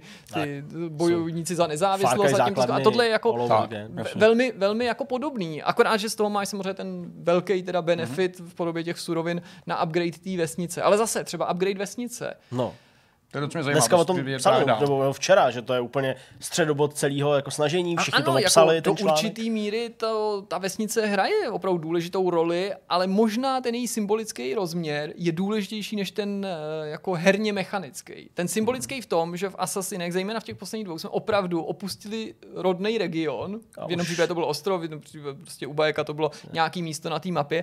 A už se tam nikdy skoro neměl důvod vrátit. To je pravda, no. Že si, tam... ty si nešel nutně dopředu, protože to mapa otevřená, ale už skoro si nikdy ten region nenavštívil, nebo si musel mít fakt nějakou jako dobrou motivaci. Hmm, hmm. A tady skutečně je to místo, odkud vyrážíš na ty výpravy, od kde plánuješ nějaké věci, kde hmm. vedeš s těma svýma nejbližšíma nějaký rozhovory a říkáš si tak sem nebo půjdem sem a pak se rozjede ta série těch misí, která třeba vede k ovládnutí té dané části uh-huh. země. Ale jako z herního hlediska, byť si uvědomuji, že možná v takovémhle množství, takhle hustě na sebe a tolik rozličných jako možností a interaktivních prvků nebylo v žádný z, tý, před, z těch předchozích her mm-hmm. samostatně, tak v každý z nich se něco objevilo. Počínaje Assassin's Creed 2, pokud to říkám správně, Tam a tou renovací toho, toho, ano, ano, toho místečka, už si nepamatuju, jak se to jmenovalo, tak ano, tady taky renovuješ, tady je taky taková ta možnost upgradeu, jako to bylo ve Trojce nebo v Rogu, nebo kde to bylo, mm-hmm. prostě ať už šlo o tvý sídlo, nebo o takový ty města v Bostonu, nebo, nebo místa v Bostonu, nebo v New Yorku, nebo co se dělo, ano, navíc jsou tady nějaký dekorativní předměty, které můžeš umístit. Ano, navíc, když si otevřeš ten obchůdek, tak v tom obchůdku následně můžeš co, něco koupit, stáje, takže kůň, prostě sedlo, koníček jiný. Je tam nějaký kadeřník, ten je zároveň prostě i barvířem a, a tatérem a je to jako napojený na nějaký aktivity, ale může se stát, že nakonec se to ukáže být i z herního hlediska ještě důležitý, ne, ne že to nebude mít jenom tu, plně tu symbolickou funkci, ale teď mi to třeba nepřišlo tak super důležitý. Nebo já bych asi o té vesnici, kdyby oni nemluvili vývojáři předtím, neměl takovou tužbu mluvit. Nebo mm-hmm. ne, že bych jí věnoval tolik prostoru v tom svém textu a v tom svém videu, ale možná bych mu věnoval ještě menší prostor, protože mi to nepřišlo nikterak zvlášť jako revolučně přelomový. Podobně jako s tou lodí, mm-hmm. která je v podstatě jenom dopravním prostředkem a pohybuje se s ní po těch úzkých korytech, podobně jako v tom River Valley mm. v, v Rougu. Měl jsi možnost se vrátit zpátky do Norska? Nebo, nebo já na ne. sever? Ne. Já ne, ale ty bys tu možnost mít měl. Jo. Měl by si mít tu možnost, ale já jsem celkově se nemohl, uh, musím se vyjádřit nějak jako diplomaticky. No já jsem neměl mít možnost vy, vy, ne, vypravit se úplně kamkoliv, ale upřímně řečeno jsem se tím necítil vůbec omezený. Třeba tohle bych býval zkusil, kdybych tu možnost měl, ale ani jsem na, nenarazil na ní, zřejmě mi nebyla ani jako zpřístupněná, ne, že by tam někde byla volba a ta byla přeškrtnutá byla mm. odepřená. Ale pokud jde o cestování, tak kam jsem chtěl jít, tam jsem šel. Čímž nechci říct, že jsem byl všude, tím chci ale říct, že když mluvím o tom, že jsem navštívil určitý regiony a těch regionů na týmu máme víc, tak ty regiony jsou prostě velký, jako velký. Fakt je zase ten svět prostě jako velký, ale o tom asi v případě asi na nikdo ne, ne, hmm. jako nepochybuje. Hmm. Pokud jde o, o, o ten svět samotný, tak jak je tam ta osada zapojená do té mapy. Je to nějaký hub, ze kterého vyjáříš přes nějaký načítací obrazovky do světa, nebo je to zapojení do, organicky do toho světa? Je to součást toho světa, kam můžeš přijít, anebo se tam fast travelovat, můžeš tam odsud organicky odejít pěšky na koni nebo lodí, protože mm-hmm. součástí toho je to, to přístaviště taky. Je to místo na mapě, který není pochopitelně oddělený loadingem a který se, ano, prostřednictvím animace nebo nějakého efektu, pokud něco upgradeuješ, trochu změní, ale mm-hmm. nic, co by tě překvapilo. Načněme, pardon, Jasně, načněme ještě jednu věc, a to je ten souboj systém. Tak pokud se nepletu, tak na začátku výváři říkali, že bude trošku rychlejší, agresivnější, ostatně tak jako působí i že vikingové, jo. Uh, nejsou tak opatrný, více jako sekera a, a hrubá síla. Hmm. Uh, je to nějak teda dobře propsaný do toho samotného soubojáku? Jako ten soubojový systém je určitě krvavější a brutálnější v tom smyslu, že nejrůznější dorážky a speciální animace, které tu a tam hmm. ozdobí ten tvůj souboj, kdy se kamera přiblíží a vidíš nějakou dorážku, tak tam prostě hlavy padají ještě častěji, okay. nebo se odsekávají věci, častěji častěji než v těch předchozích hrách, ale v principu se ten soubojový systém tolik neliší. Mm, takže je pořád směrný. tak, jako v mnoha jiných ohledech vidět, že Valhalla je evolucí Origins a Odyssey, nesnaží se být tím velkým dalším skokem nebo nějakým tím mezigeneračním dílem v pravém slova smyslu. Čili jsou tady drobné odlišnosti, jako možnost vzít do každé ruky jinou zbraň, vzít jednoruční zbraň, každou teda, nebo obě, nebo dvě různý, dvouruční mm. štít a zbraň, dva štíty, prostě různě si s tím pohrávat, ovládat ty ruce zvlášť, je trošku jako pestřejší a trošku komplexnější ten soubojový systém ale je skutečně jako evolucí a vychází z toho, co mm-hmm. už jsme znali. A co si vzpomínám, tak i prostě Origins a Odyssey tím násilím teda nešetřili. Asi je v tomhle jako větší brutalita, možná trochu víc krve, možná spíš taková ta živočišnost, mm-hmm. jeho dorážky, ty, ty, ty, tam ta možnost do, došlápnout na někoho nebo jako úplně dorazit, prostě když leží na zemi. Ale princip mi přijde, že se tak moc neliší. Okay. A to není, že bych ty niance jako přehlížel, ale spíš to chci trochu jako zobecnit, abych jsme se nebabrali v nějakém jako úplným super detaily. detailu. Hmm. Přestal do detailu jednoho půdu, co skrytá čepel. Všichni mluvili o tom, že se to vrací, že ti můžeš teda zabíjet ty lidi na, na jednu ránu, tak musíš být jako ve steltu a zabít ho kradmo, nebo prostě když v boji to použiješ, tak prostě toho daného vojáka, člověka zabiješ. Zjednodušeně řečeno z toho, co jsem zatím viděl, bych řekl, že skrytá čepel funguje tak, jako fungovala dlouho, ne na začátku okay. série Assassin's Creed, ale jak fungovala od, já vím, že tam byly drobné změny, ale když tam beru nějaký jako Obecně, jako bloky, jasně. Od prvního dílu třeba do jako syndicateu, mm-hmm. to znamená, v drtivou většinu nepřátel, pokud chceš, můžeš zabít na jednu ránu, prostě zabiješ je skrytou čepelí, ne, že jenom načneš. Jejich XPčka nehrajou roli, konec konců ten XPčka jsou celkově potlačený, jsou, nejsou tak viditelný ani ty tví, ani těch nepřátel, konec konců XPčka a level tě ani nezdržuje odplnění main questů, konec konců ty na sebe bezprostředně navazují, takže by to popíralo veškerou logiku. Já jsem byl jistým odpůrcem, jak všeobecně známo u těch předchozích her tohoto hmm. toho systému, ale tady by to vůbec nefungovalo, že ty mise skutečně jako na sebe mnohem těsněji navazují.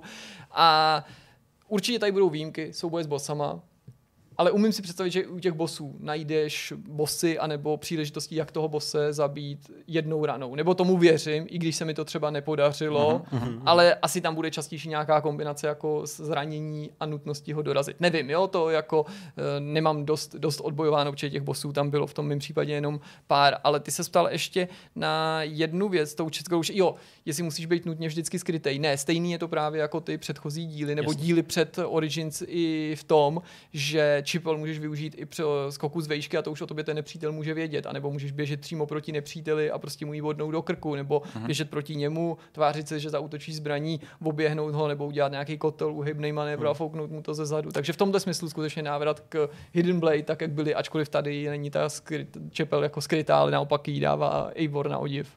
Uh, je to nějak vysvětlený lorem, že jí má tu čepel? Ne v té části, kde ne jsem byl části, já. Jsem to chápu, mm-hmm. jasně. No a pojďme asi možná takhle v závěru ještě, se chápu tak nějak pocitově, že, že už jsme tomu věnovali docela dost času, tak uh, k té grafice, protože bohužel i to, co jste třeba mohli vysledovat, tak uh, ta výsledná kvalita toho našeho videa, bohužel ze strany YouTube trochu, mm. trochu znehodnocená. Mm. Uh, tak jak vypadá ta hra graficky, protože ty jsi měl že jo, ty nahrávky přímo od lidí z Ubisoftu, na který, u kterých se hrála ta hra. Jasně, protože jsme to zase dělali. Přesně, zase to byl přes ten parsek, stream. zase, mm. zase to přes ten, přes ten stream. Tak uh, jak vypadá ta, ta ta, hra po té grafické stránce. Já myslím, že by nikoho vzhled neměl urazit, určitě se najde spousta výhrad nebo, nebo řada kritiků, kteří budou říkat, tohle vypadá zastaralé nebo tohle je překonaný, ale v zásadě určitě to vypadá zase líp než předchozí dva díly. Ano. A tím neříkám, nebo to zní, jako že to řekneš prostě automaticky, ale já musím říct, že to vypadá jako jako o poznání líp, nebo že mě překvapilo, mm-hmm. o kolik líp to vypadá než ty předchozí dva, ale zase já jsem teďka hrál hodně na konzolích a tohle byla PC verze, takže jsem si zvědavý na výsledek té konzolové verze, protože mm-hmm. tam to třeba ten rozdíl mezi těma verzema nemusí být takový, ale řada těch efektů byla jako rozhodně spojená s PC, nebo minimálně by nebyly, možná i bude možný dosáhnout, nebo určitě na nových konzolích, ale ne na těch dosluhujících, to jsou třeba efekty vody, odlesky a takový. To, vím, že prostě takhle dobře to nevypadalo, když jsem teďka hrál ty předchozí Assassiny, ale taky jsem je hrál na jiné platformě, takže možná možná by to z pohledu PC hráče takový rozdíl nebyl. Hmm. Ale platí proto to tež, jako když jsme se bavili o těch herních mechanismech a spoustu dalších, jako nebyla čas je rozebrat, parkour a tak dál. A sice není to ještě next gen, je to ekvivalent uh, Black Flagu. Ale teďka nemluvíme o kvalitě hry, nechte za hlavou to, jestli si myslíte, že Black Flag je jako nejlepší díl z celé série, nebo jeden z nejlepších, nebo jestli jste ho neměli rádi. Je to Black Flag v tom, že když Black Flag vyšel, tak to byla cross-gen hra, která vyšla na všechny systémy, ty dosluhující konzole i ty budoucí, tedy z našeho pohledu současný, prostě nastupující tehdy PS4, Xbox One. A ta hra vypadala překvapivě dobře hmm. na všech těch konzolích. A ano, na PC a PS4 a Xbox One byla rozhodně hezčí než na 360 a PS3, ale tam vypadala furt tak dobře, že si na to až tak nemyslel a ten, ten zlom měl teprve přijít v podobě Unity a těch dalších dílů. A zase, zapomeňte na to, že Unity nakonec nebyla tak povedená hra, nebo že nás v čem zklamala. Ale z pohledu technologie jste hmm. určitě rozpoznali, i když jste třeba Black Flag hráli až na PS4, na mátkou, jaký skok učinila grafika od hmm. Black Flagu PS4 k PS4 Unity. A tady tenhle ten, se ta situace opakuje, nebo ta historie. Prostě teď jsme jako, nebo, nebo Valhalla je ekvivalentem Black Flagu, a jako není to ještě next gen grafika, ale to, že řeknu, že to není next gen grafika, neznamená, že si myslím, že je ošklivá. Mm-hmm. Jenom prostě to tě to ještě nešokuje. Je to prostě mm-hmm. taková ta standardní evoluce, kterou, ve kterou doufáš. Prostě, a která se tady do určitý míry naplňuje. Super. No. Já myslím, že to bylo všechno docela výživný povídání. No, a na konci téhle recenze akorát musí být číslo. Jo, jo, počkej, jo vlastně. ještě brzo. Ups, to ještě, ještě Ale je to, je to vtipná připomínka toho, že za necelý měsíc, já to možná budu hrát ještě mnohem dřív, jak to tak bývá, za necelý měsíc ta hra vychází. A, a tebe budu, čeká dalších stejných a, 8 hodin. No, a znovu, stejných 8 hodin znovu. a nutnost to psát a to, což je vlastně úplně šílená představa, proto jsem se ty dojmy pokusil napsat co nejvíc jako nerecenzně. V recenze má určitý parametry, alespoň v mý hlavě, co tam má zaznít, jak to má být hmm. formulovaný. Nejsem tak jako, není to tolikrát v ich formě, není to tolik záleží založený na dojmech, vlastně si, si v těch dojmech mohl vybírat právě, co chci popsat, bez ohledu na to, jestli je to jako signifikantní pro celou tu hru, tak doufám, že pak jako načerpám síly, protože mám z toho i po těch letech recenzování Assassinů fakt docela zdravý respekt. Podobně jako zde asi teďka z Watch Dogs, protože to je nejspíš ta kombinace, která jako... z Watch Dogs. Nechceš potkat. Kte... No ale no, zároveň jako asi to, to bude to rozložení v rámci, kterého to budeme hrát, pokud tady do toho třeba nestoupí Petr a neřekne, hele, já udělám Assassina i Watch Dogs, prostě jako, perte to do mě. Proč ne? Všechny opravdu. Proč ne? Já to udělám. Komplet celý. Slyšeli jste to tady, takže recenze od Petra. boží, amen. Dobrá, tak jo, tak Jirko, moc díky za tyhle ty dojmy. Snad to, to i vám rozšířilo nějaký ještě jako pohled a doplnilo celkový obrázek. Splnili jsme zase to, co jsme vždycky říkali a to, že těm hrám prostě, který za to stojí, dáváme prostor i ve vidcastu, jakože ano, jedna věc je video nebo stream, druhá věc je prostě další takováhle živelná debata. No, tak zase... tohle povídání ukázalo, že by se potom dalo mluvit Fů, prostě klidně celý vidcast, hodinu, celý vidcast, jako, hele, hrál to hodinu, a spousta těch situací popsat je trvá mnohem díl, než ta doba, než po kterou se staly. Takže jako prostě vítejte u 24 hodinového povídání o Valhale. Hele, neslibuj věci, které uh, by mohly bolet. Dobrá, tak jo, tak uh, teď už uh, ale pojďme na rozhovor. Naším dnešním hostem je Vojta Nedvěd, audio director studia Warhorse. Vítej u nás. Díky za pozvání, ahoj. Moc krát díky, že jsi přijal naše pozvání. Můžeš eh, pro začátek našim divákům zkusit objasnit, co tenhle ten titul vlastně obnáší být audio directorem nějakého herního studia? Hmm. Tak jako audio director je, to je jako trochu vzletně řečený. Jsem vlastně zvukový designer. V podstatě uh, od nahrání nějakého zvuku po jeho určitý úpravy, dání vlastně do zvukového middlewareu a zasazení do našeho herního engineu to je vlastně celá cesta, kterým ten zvuk každý projde a nakonec je to to, co můžeš slyšet ve hře. OK. Uh, naši čtenáři, předpokládám, by ti ještě neměli možnost vidět, rozhovor jsme s tebou zatím nedělali, měli možnost číst některé tvý články na našem webu, psal si nám o tom, jak vznikal zvuk třeba do hry Kingdom Come Deliverance, zabrousil si ale taky do historie a seznámil nás uh, na Vortex.cz s tím, uh, jak fungovala třeba hudba u PC speakeru. No a já bych se chtěl i s tebou vrátit do historie uh-huh. a zeptat se tě, jak se vlastně k této práci tedy dostal a jestli to bylo to, co tě od začátku na videohrách hrách nebo na počítačích bavili? Bavilo zvuk a hudba? Asi to nějakým způsobem jako osud daný už byl, protože o počítače už jsem se začal zajímat jako v podstatě malý. Jo. Kamarád měl, eh, nebo spíš kamarádův táta měl Atari ST, to mi bylo tehdy 6 let a my s bráchou prostě jsme se tam za ně chodili a hráli jsme tam starý prostě 16-bitové hry a hrozně mě to nadchlo. Jo. V té době jsem v podstatě jenom chtěl hrát hry, ale později jsem dostal svoje první PC a začal jsem tam tvořit muziku.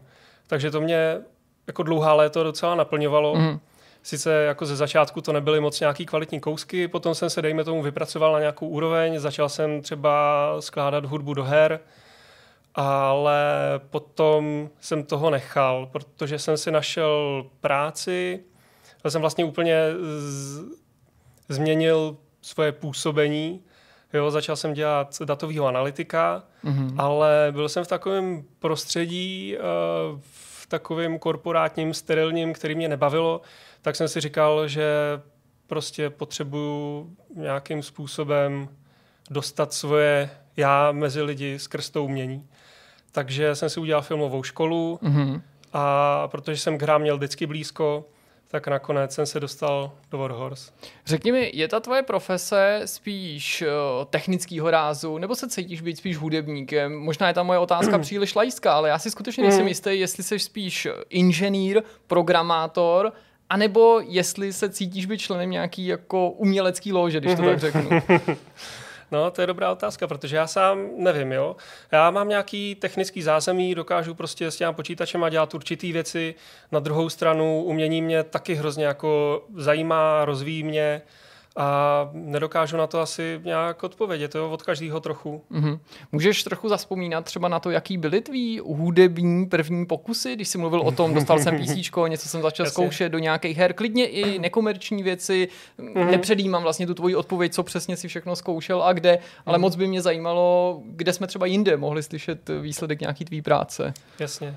Tak začal jsem, my jsme, já jsem vlastně dostal 286, tu jsme měli společně s bráchou a ta toho moc jako nezvládla, měla prostě že, těch 608, 640 KB prostě ramky a byl tam jenom PC speaker. Mm-hmm. A já jsem mi hrozně dlouho hledal nějaký software, na kterým bych eh, mohl skládat hudbu, protože měl jsem přehrávač hudby a věděl jsem teda, že když to tam přehrát jde, takže to nějak vytvořit taky jde. Mm-hmm. A věděl jsem, později mi kamarád ukázal prostě program, který se jmenuje Fast Tracker 2, ale na ten bys potřeboval prostě mít aspoň 386. Mm-hmm. Takže já jsem potom dlouhou dobu poslintával, abych vůbec mohl začít tu muziku dělat, což se nakonec naštěstí podařilo, když mi někdo nahrál takový uh, eh, hodně jednoduchý editor čtyřkanálové hudby, na tom jsem začínal.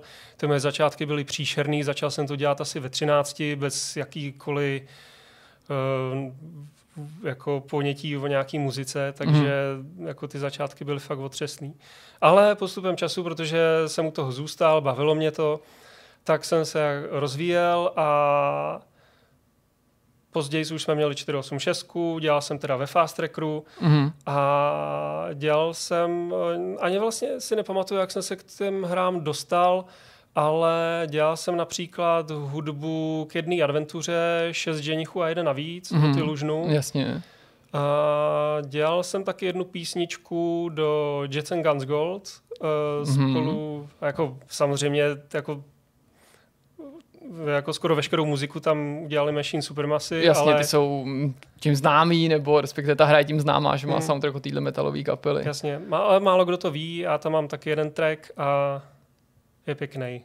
mm, a pak následovala ta pauza, o který jsi mluvil původně, pak jsi tedy odskočil k té datové analytice a to, o čem jsi mluvil? Jo, jo, bylo to nějak v, přibližně v tady tom období. No. Jako, já jsem pracoval, ale pořád jsem si nějak třeba muziku skládal uh, do šuplíku, dejme tomu. Mm-hmm Uh, udělal jsem pár mobilních her, ale nic, co by jako stálo za řeč. Ty sám bereš jako další velkou věc Kingdom Come Deliverance, nebo bys řekl ještě něco předtím, uh, co tě třeba nasměrovalo do těch dalších let? Hmm, já jsem začal, ještě než jsem začal dělat eh, ve Warhorse, tak mm-hmm. jsem chvíli pracoval v reklamách, takže jsem dělal nějakou zvukovou postprodukci nějakých reklam.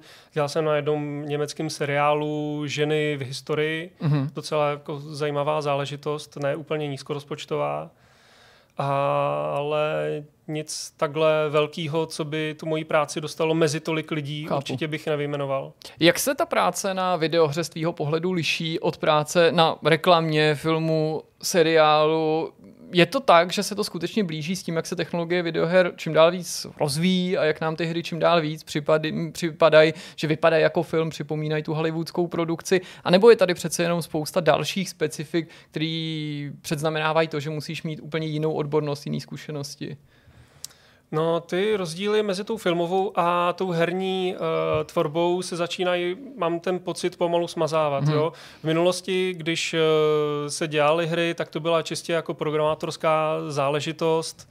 Ty zvuky v těch hrách uh, se taky tvořily většinou tak jako na koleně, aby se neřeklo. Hmm. Nebyl tomu určitě uh, dáván takový důraz, jako je to dneska ale jako postupem času tyhle věci se mění, prostě ty herní studia mají svoje zvukové studia, Jasně. buď to si je pronajímají, nebo je mají třeba jako in-house a jo, pomalu prostě a to je to daný i těma penězma, který v tom herním biznisu jsou. Jo. Hmm, hmm. Třeba tak Kingdom Come Deliverance má, mělo prostě obří rozpočet a takový rozpočet, o kterém by se nějaký film určitě rád nechal zdát. Hmm. No je to zajímavé, protože to, na co narážíš, je že zase takový ty dřevní doby, 80. léta, kdy byli hmm. často autoři her svými vlastními skladateli, svý vlastní hudby, jak si ty sám říkal, museli ovládat to programování a skládání hudby bylo primárně pořád programování a zatím určitá matematika, nějaký výpočty. To je ale zajímavé, že i z dnešního pohledu to lidi pořád fascinuje, že i okolo hudby, podobně jako v jiných disciplínách, jako jsou nejrůznější pokusy na poli 3D technologie, se lidi vrací k té demoscéně, hmm. pořád experimentují s tím starým hardwarem a určitě to je něco, co bych s tebou taky rád probral právě na konto toho PC speakeru. No a začal bych tak jako odlehčeně, co si myslíš, že je tím důvodem, že lidi pořád zkouší limity a možnosti této technologie v době, kdy jsme obklopení skvělýma prostorovými 3D zvukama a mnoha kanálovými soustavama, se snažíme vlastně docílit nějakých zajímavých věcí a experimentů na těch úplně primitivních uh, reprodukčních prostředcích, které jsme měli před 20-30 lety, možná dokonce 35 a snažíme se z nich dostat něco víc hmm. než tehdy. No, tak eh, to mě taky zajímalo, co lidi k tady tomu vede. Já sám jsem takovej, protože když eh, ke mně někdo, když se vemu nějaký osmibitový systém, tak hrozně fascinuje, prostě proskoumat ty jeho limity, možnosti a co opravdu z toho hardwareu se dá vyždímat. Mm-hmm. Já to mám jenom z té uh, zvukové stránky, bohužel nerozumím moc jako, programu, jako trochu programuju, ale ne nějak jako na nějaký extra dobrý úrovni. A po té zvukové stránce mě prostě ty systémy fascinují, mám rád omezení a rád to omezení nějakým způsobem překonávám. Bylo to podle tebe i nějak historicky zajímavý, nebo předurčilo to ty počítače k něčemu, nebo k nějakému dalšímu vývoji ta skutečnost, že třeba v 80. letech eh, některé herní konzole byly schopné mnohem lepšího zvuku než základní IBM PC kompatibilní počítač právě bez nějaký rozšiřující karty, že se v 90. letech pořád říkalo, jak je na tom Amiga skvěle zvukově a nepochybně to byla pravda. Tenhle ten handicap je podle tebe z nějakého důvodu jako určující pro ten další vývoj zvuku na poli počítačů, to, že se museli třeba programátoři vypořádat s nějakým omezením, než přišli jako skutečně mm, funkční zvukové karty? Jasně, no tak určitě nějaký vývoj tam musel být. Když se vemu úplně ty první konzole, co uměli, tak eh, ty uměli opravdu jenom pípat a šumět. Ale jako velmi brzy podle mě jako lidi pochopili, že eh, na tomhle poli se dá prostě udělat eh, super věci. Jo. Třeba když si vemu jako příklad Commodore 64 s jeho zvukovým obvodem SID, tak to byla obří, uh, obří revoluce mm-hmm. na tady tom poli. Protože uh, od té doby lidi zjistili, že ty počítače mimo toho pípání umějí taky znít příjemně. Mm-hmm. Ty se v tom svém tématu, který si psal pro nás v rámci takového toho svého expertního blogu, vlastně věnoval mm. i tomu, jak je možný a bylo možný a zpětně zjišťujeme, že je mm. možný využít primitivní PC speaker k tomu, aby vyloudil mnohem uh, komplikovanější zvuk než jsme si třeba ve své době mysleli, protože v těch devadesátkách mm. si většina z nás to pojila jenom s takovým tím jako nepříjemným vysokým pískáním a vlastně žádnou skutečnou hudbou, nebo to bych se možná dotknul těch autorů, hudbou, která by byla příliš lahodící uchu. Ty jsi to v tom tématu popisoval, ale pro případ, že to někdo z našich diváků nečetl a chtěl bys ho navnadit, jaký jsou teda ty prostředky, které mohli uh, tvůrci her využít k tomu, aby omešli ty obe, obešli ty omezení a přišli um, s, nějakým, s nějakou hudbou, která působí jako, že jí hraje víc nástrojů, dejme tomu. Uh, člověk musel být jako v první řadě docela zdatný programátor. Musel taky rozumět zvuku a když třeba střídáš rychle dva tóny, hodně hmm. rychle za sebou, tak, eh, na, tak ti to může nakonec přijít jako souzvuk dvou tónů. Hmm. Jo, takže když eh, hodně věcí děláš ve velké rychlosti, hmm. tak můžeš obelstít mozek, můžeš obelstít ucho a pak se s tím dají právě tady tím způsobem dělat kouzla. Eh, ten PC speaker umí konec konců přehrávat i normální hudbu, jako dalo by se tam přehrávat normálně MP3 na tom, mm-hmm. což nějaký MP3 přehrávače tam na tom tak jako se dají mm-hmm. sehnat. Mm-hmm. A tam je to jednoduché, ty prostě věci se dějou ve obrovské rychlosti, tam, když si představíš eh, jako vypínač světla a když ho na vteřinu zapneš a pak na vteřinu vypneš, mm-hmm tak uh, vidíš, že je prostě rozsvíceno a zasnuto. Když tady ten když eh, bude rozsvíceno jako po menší dobu a Jasně, budeš, budeš jako tady ten interval zkracovat, tak uh, nakonec dostaneš jako vzorek, bude, bude ti od určitý chvíle prostě mozku přijde jakože pološero, polosvětlo. Mm-hmm, mm-hmm. Přijde ti, že tyhle ty zkušenosti nebo takovouhle znalost, kterou prostě lidi načerpali nebo objevili takovýhle triky, že jsou využitelný i dneska nějakým přeneseným slova smyslu s moderní technologií, anebo je to prostě umění, který patřilo té době nebo tomu hardwareu a vlastně z těch lidí, kteří to ovládali, to dělá nějaký kouzelníky, ale mhm. dneska vlastně to není výbava, kterou by si nějak upotřebil v té práci? V podstatě už to jako dneska moc neupotřebíš. Já vzhledem k tomu, že pocházím z tady toho, mm, z tady toho prostředí, tak eh, mně se třeba hodí, že umím eh, jako docela dobře hospodařit jako s pamětí. Mm-hmm. Vím, že třeba některé hry v té paměti jako mm, jako samozřejmě záleží na žánru a na spoustě věcech, ale spousta her umí třeba sežrat půl giga ramky prostě tam jako lidi nasázejí zvuky. My jsme třeba v KCD byli hodně úsporní, nám zvuky prostě žerou v průměru tak 50 mega mm-hmm. a to je jedna z těch dovedností třeba, která se z tady těch dob asi přenesla, mm-hmm. že umím mm-hmm. nějakým způsobem prostě šetřit ten hardware. Když jsme takhle uh, zabrousili do minulosti, nedá mi to a mohli bychom se zkusit zadívat na, pro změnu i do budoucnosti. V poslední době se hodně skloňuje téma nových konzolí, PlayStation 5, jeho 3D zvuk, jeho speciální zvukový čip a mm-hmm. možnosti. Nejčastěji si to ilustruje na takovém tom příkladu, který snad komunikoval sám uh, Mark Cerny a sice, že namísto toho, aby jsme přehrávali audio, klip uh, šumícího deště, tak budeme moci, nebo spíš mi ne, zvukaři, simulovat každou jednotlivou kapku, přehnaně řečeno, a ty dohromady vytvoří nějaký ten jako souzvuk. Je to něco, k čemu eh, se upínáš s nějakýma velkýma nadějama, nebo do, do jaký míry vlastně jako sleduješ vývoj na poli těchto těch hmm. technologií a jsou pro tebe třeba zajímavý?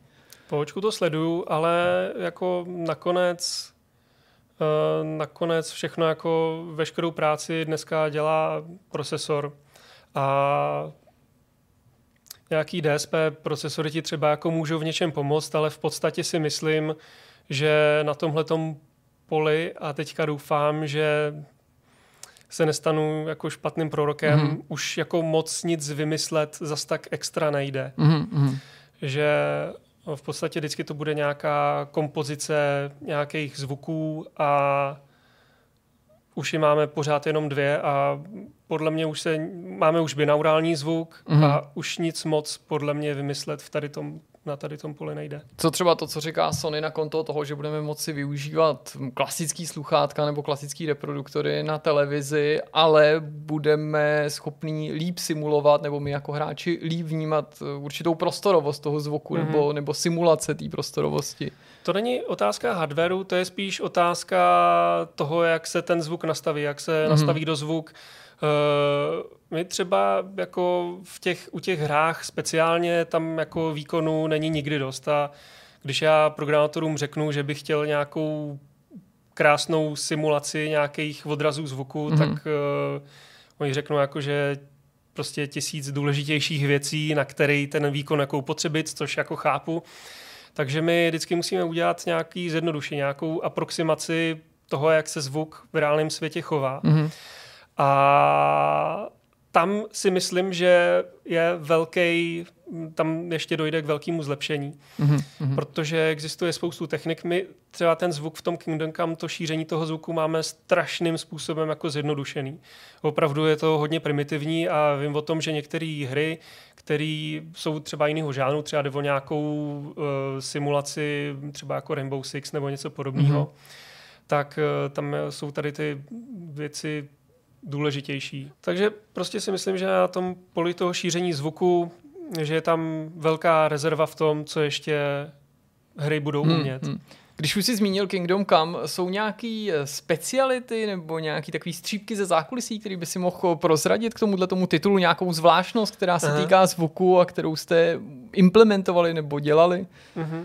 Jako my jsme pro Kingdom Come nahrávali spoustu zvuků, a protože je to hyperrealistická hra, tak většinou ty zvuky jsou jako nudný. To bych jako řekl, nahrávali jsme zvuky jako luku a pozvali jsme si týpka a on přišel prostě s lukem mm-hmm. a mhm. střílel a my jsme to nahráli a pak jsme to nějak trochu jako okořenili ten zvuk, aby nebyl třeba tak úplně nudný a dali jsme to do hry, ale pak někdy jsme určitě potřebovali improvizovat a třeba jako je tam scéna, ve který Henry nebo ptáček eh, prdí eh, do lázně mm-hmm. a tak eh, to jsem třeba vzal nějaký prázdný obal od kečupu a pouštěl jsem to do nějakého kýble a nahrával a dopadlo to docela dobře. No. no to je taky jeden ze způsobů, jak se to dá nahrát. Možná by se mě někdo zeptal, proč vlastně se některé zvuky nebo obecně věci v audiu nahrávají jiným způsobem, než je ten autentický. Ty se z toho trošičku dotknul, i když jsi mluvil mm. o tom, že ten look, že to chce trochu poladit. Je to, protože je to jednodušší, třeba nahrát to nějak alternativně, obejít ten způsob, kterým by se to nahrávalo normálně,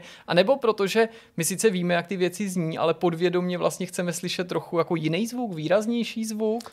No, ono záleží hrozně na tom žánru. Třeba Kingdom Come se nesnaží eh, jo, to vidíš třeba i v tom, jak je ta hra nabarvená. Prostě není nějak přebarvená, ty mm-hmm. kontrasty nejsou nějak jako přepálený a ten zvuk tomu jako odpovídá, že ten zvuk vlastně by neměl nějak jako vybočovat, nějak na sebe upoutávat, strávat pozornost. Takže tady tím způsob, pracovali jsme i kvůli tady tomu, tady tím způsobem. Třeba mm-hmm. některé jiné hry, které jsou hodně víc stylizované, tak uh, tam je potřeba si s tím zvukem víc pohrát a tam jako můžeš víc hollywoodsky lhát. Mm-hmm. Je to pořád třeba tak, že když chci nahrát pořádnou bouřku, tak vezmu nějaký jako plech a, a klepu s ním před mikrofonem, nebo měli jste ještě nějaký takovýhle jako obzvlášť vypečený trik, jak něco nahrát? Eh, dneska už se mm, to s plechem teda bohužel nedělá, i když eh, spousty srandy přitom určitě je. Uh, tak určitě takový ty komplexní zvuky, který normálně nenahraješ. Třeba jsme tam měli nějakou padací bránu, uh, mm-hmm. která prostě spadne na zem.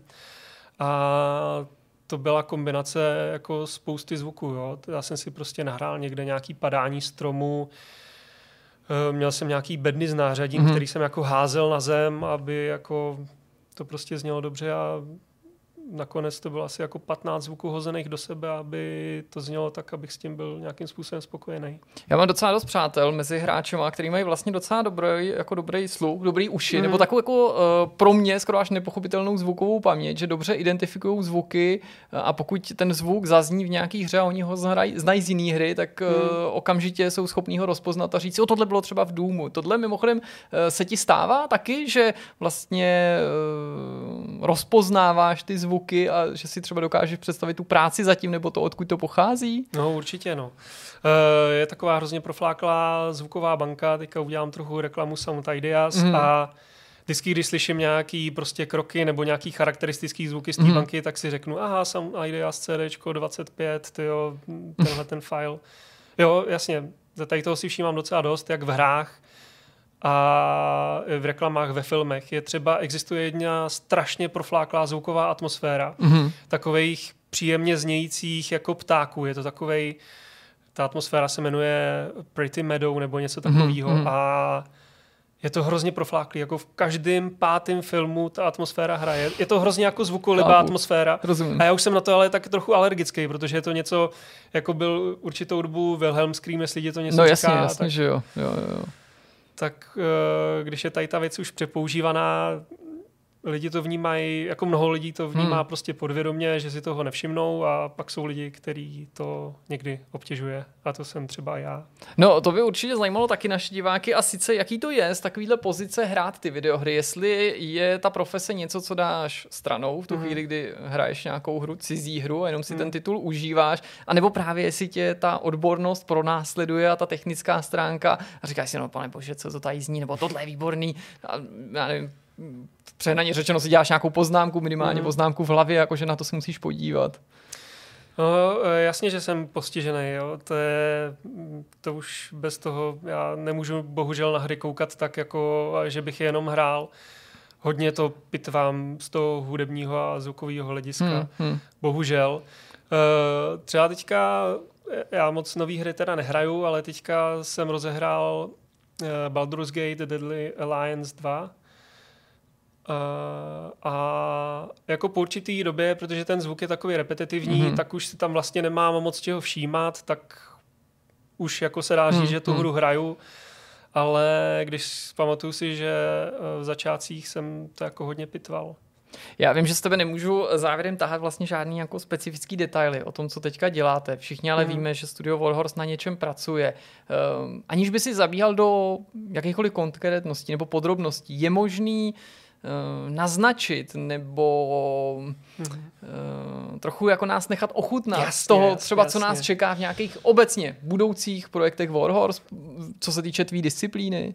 Uh, no tak co se týče toho zvuku konkrétně, tak my pracujeme na řadě zlepšení, mm-hmm. protože ten zvuk, i když jsem jako nezaznamenal žádný vyloženě negativní jako reakce na ten zvuk, nebo jako pár jich bylo, ale nebylo to nějak nějak moc velký, tak si myslím, že zvuk určitě v dalším projektu bude lepší, mnohem lepší.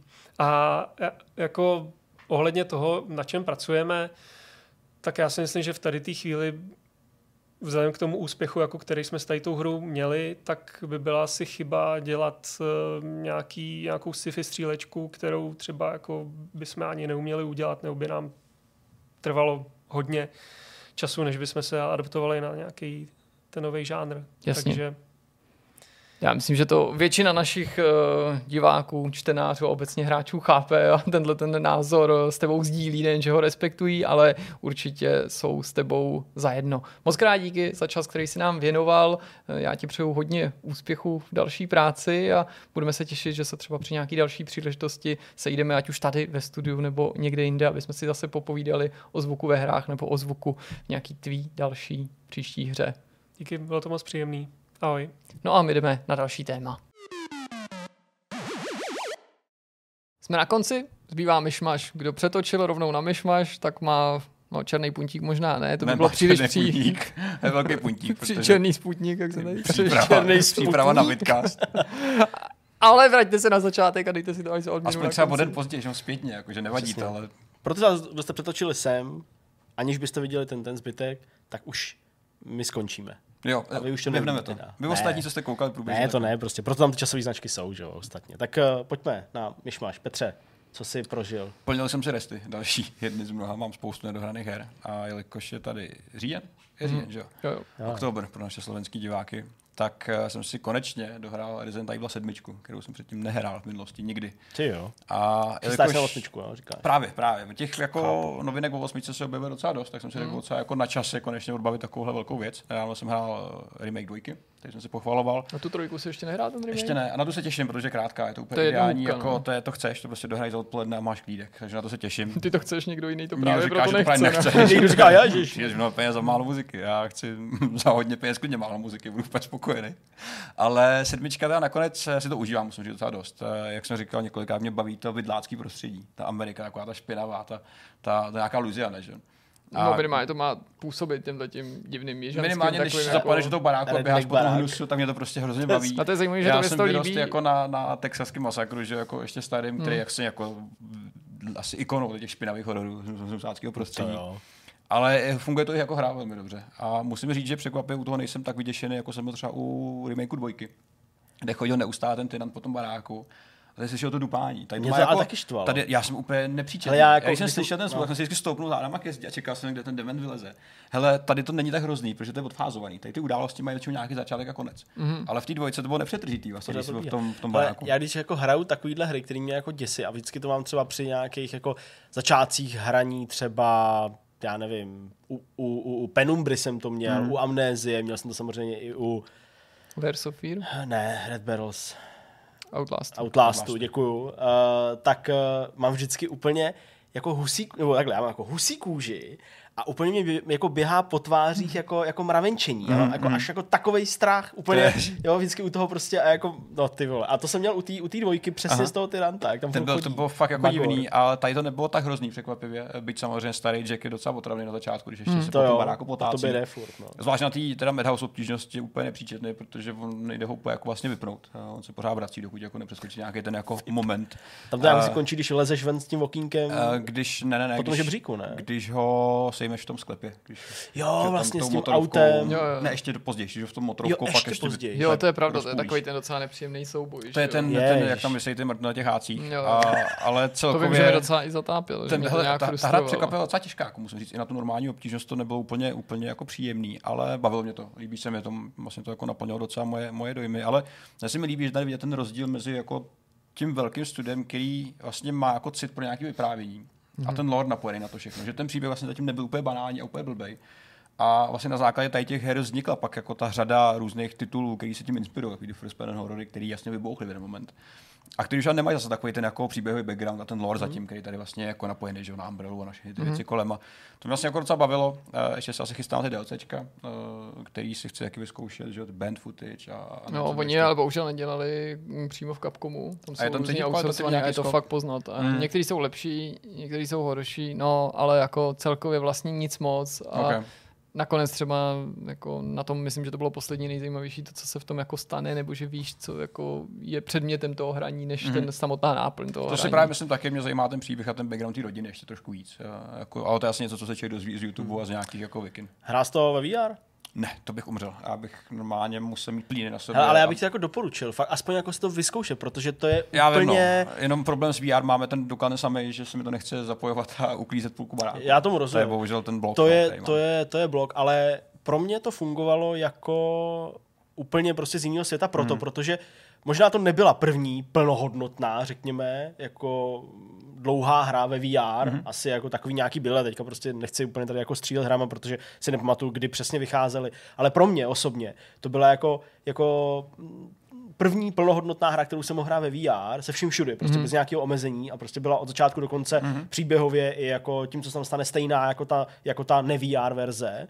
A já jsem to byl úplně odvařený. To věřím, to věřím. Jak, je, jak to na mě působilo prostě No úplně jinak, úplně mm-hmm. prostě jako realisticky, že jsem prostě tam, jo, že jsem prostě v tom baráku, že jako po mně jdou a, a, a, a že ta ruka, která je uřízlá, že jo, na tom začátku je tam moje ruka a ty jo, to bylo fakt strašně dobrý. Pravda. Aspoň pro ten zážitek bych ti to přál. Neříkám to, to odehrát, protože to je jako fakt asi Jako říká Jirka, že to, ta hra vlastně netrpí žádnýma kompromisama uh, v tomhle ohledu a těším se na to taky, ale hrát to nebudu ve VR, protože Dobře, jsem, no. hele, já jsem vlastně jako překvapil sám sebe, protože jsem to dohrál, já jsem byl nejvíc jako čekal jsem, že budu vyděšený, že budu trošku jako připosraný, ale nakonec se to nestalo, zvládl jsem to. Super.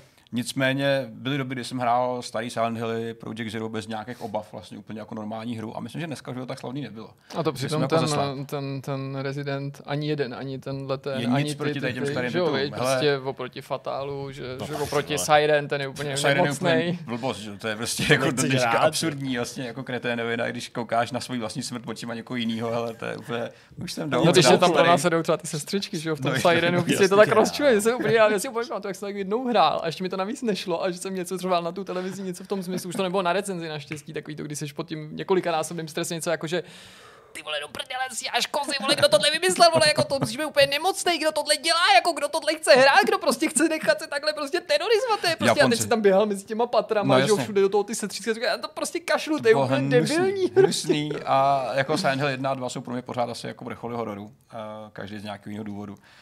Ale zase je tady takový to, to podzimní počasí, který to tak mě zase probouzí nějakým Hezky. způsobem. A, takže to byl můj zážitek. A vlastně nemám nic jiného. Rozkoukal jsem na Netflixu film, který se jmenuje Initial D. A je to japonský film. Mm-hmm. Viděl jsem 10 minut. Je to o klukovi, který má tátu, ten je nějaký nemocný, že to byl alkoholik a podobné věci přes den vozí tofu a přes večery závodí ve svý 86 starý to uh, dobře, jako, jako, jako, závodní v těch kopcích. Je to, jo, takový normální, jo, tak to zní hodně normální jako japonský uh, rychlá zběsile, ale samozřejmě civilní, ne, ne debilní, kde si skáče přes ponorky. ne, ne to kejská jízda, jenom prostě jízda v Tokiu. Vypadá to docela civilně, ale docela fajn, uh, říkám, viděl jsem 10-15 minut, takže nebudu úplně soudit, ale chci se k tomu vrátit. Je to minimálně stylovka, který mm-hmm. na Netflixu není už asi tolik. Takže to byly moje zážitky z tohle týdne.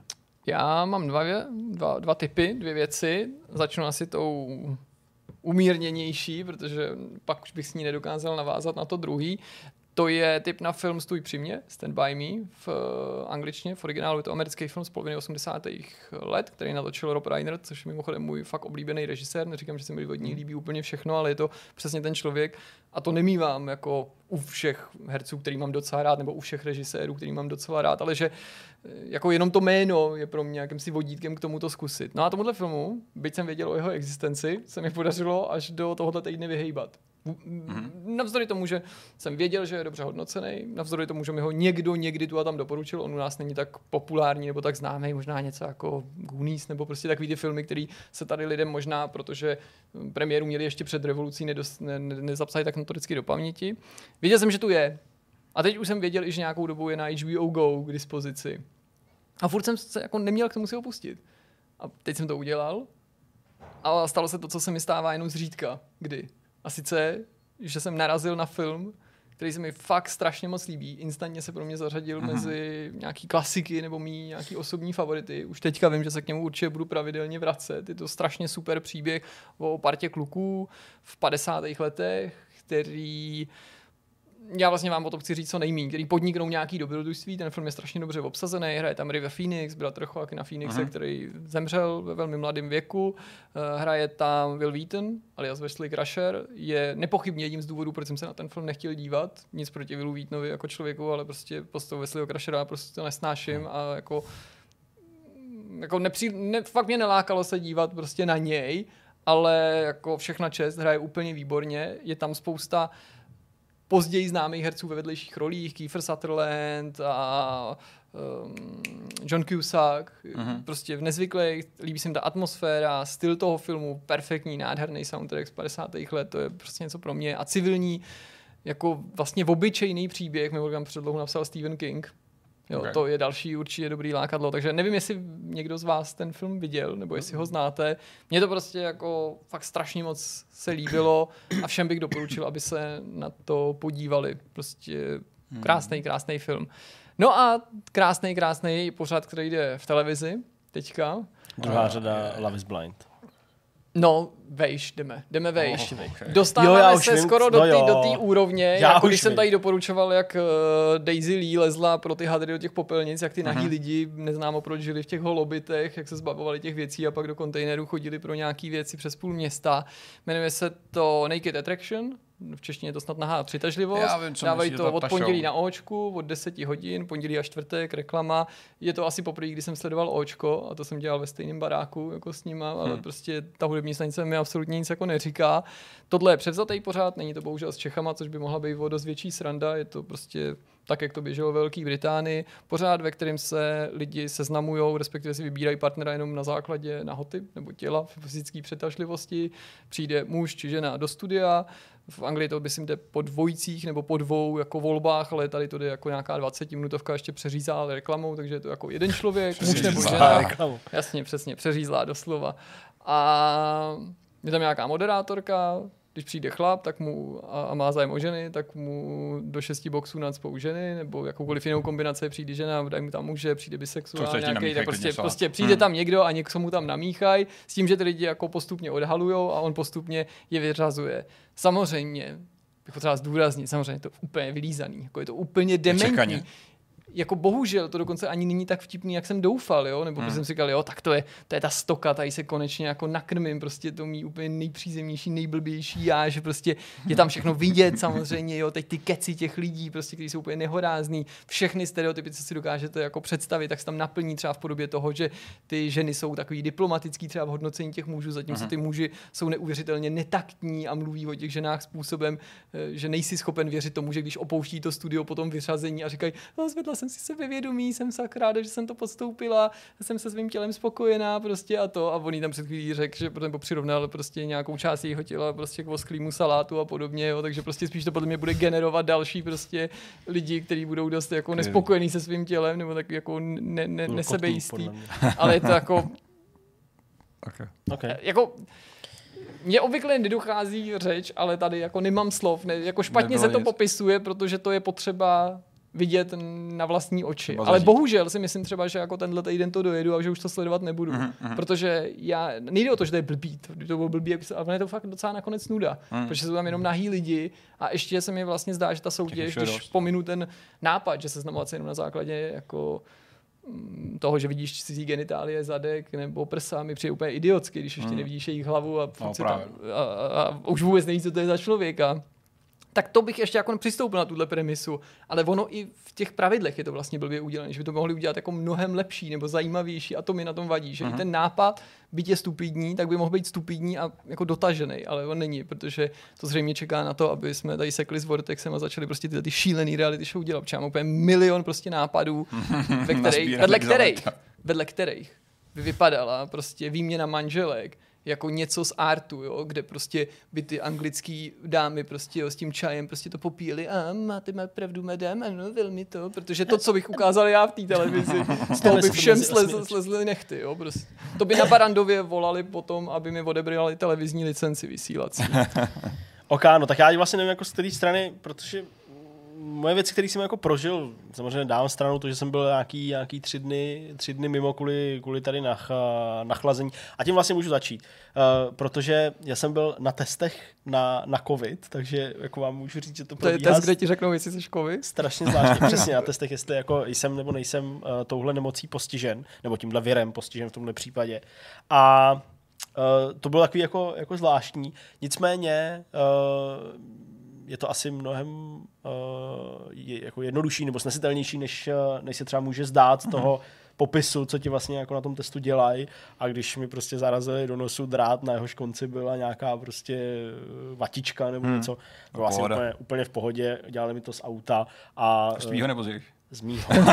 Kam tě ho zarazili? ne, jakože já jsem byl v autě. Mm, Pardon, pardon, takhle, že já No, jsem byl se v potkali ty dvě auta. Ne, Ne, ne, na parkovišti byla Ne. tma, bylo pozadí.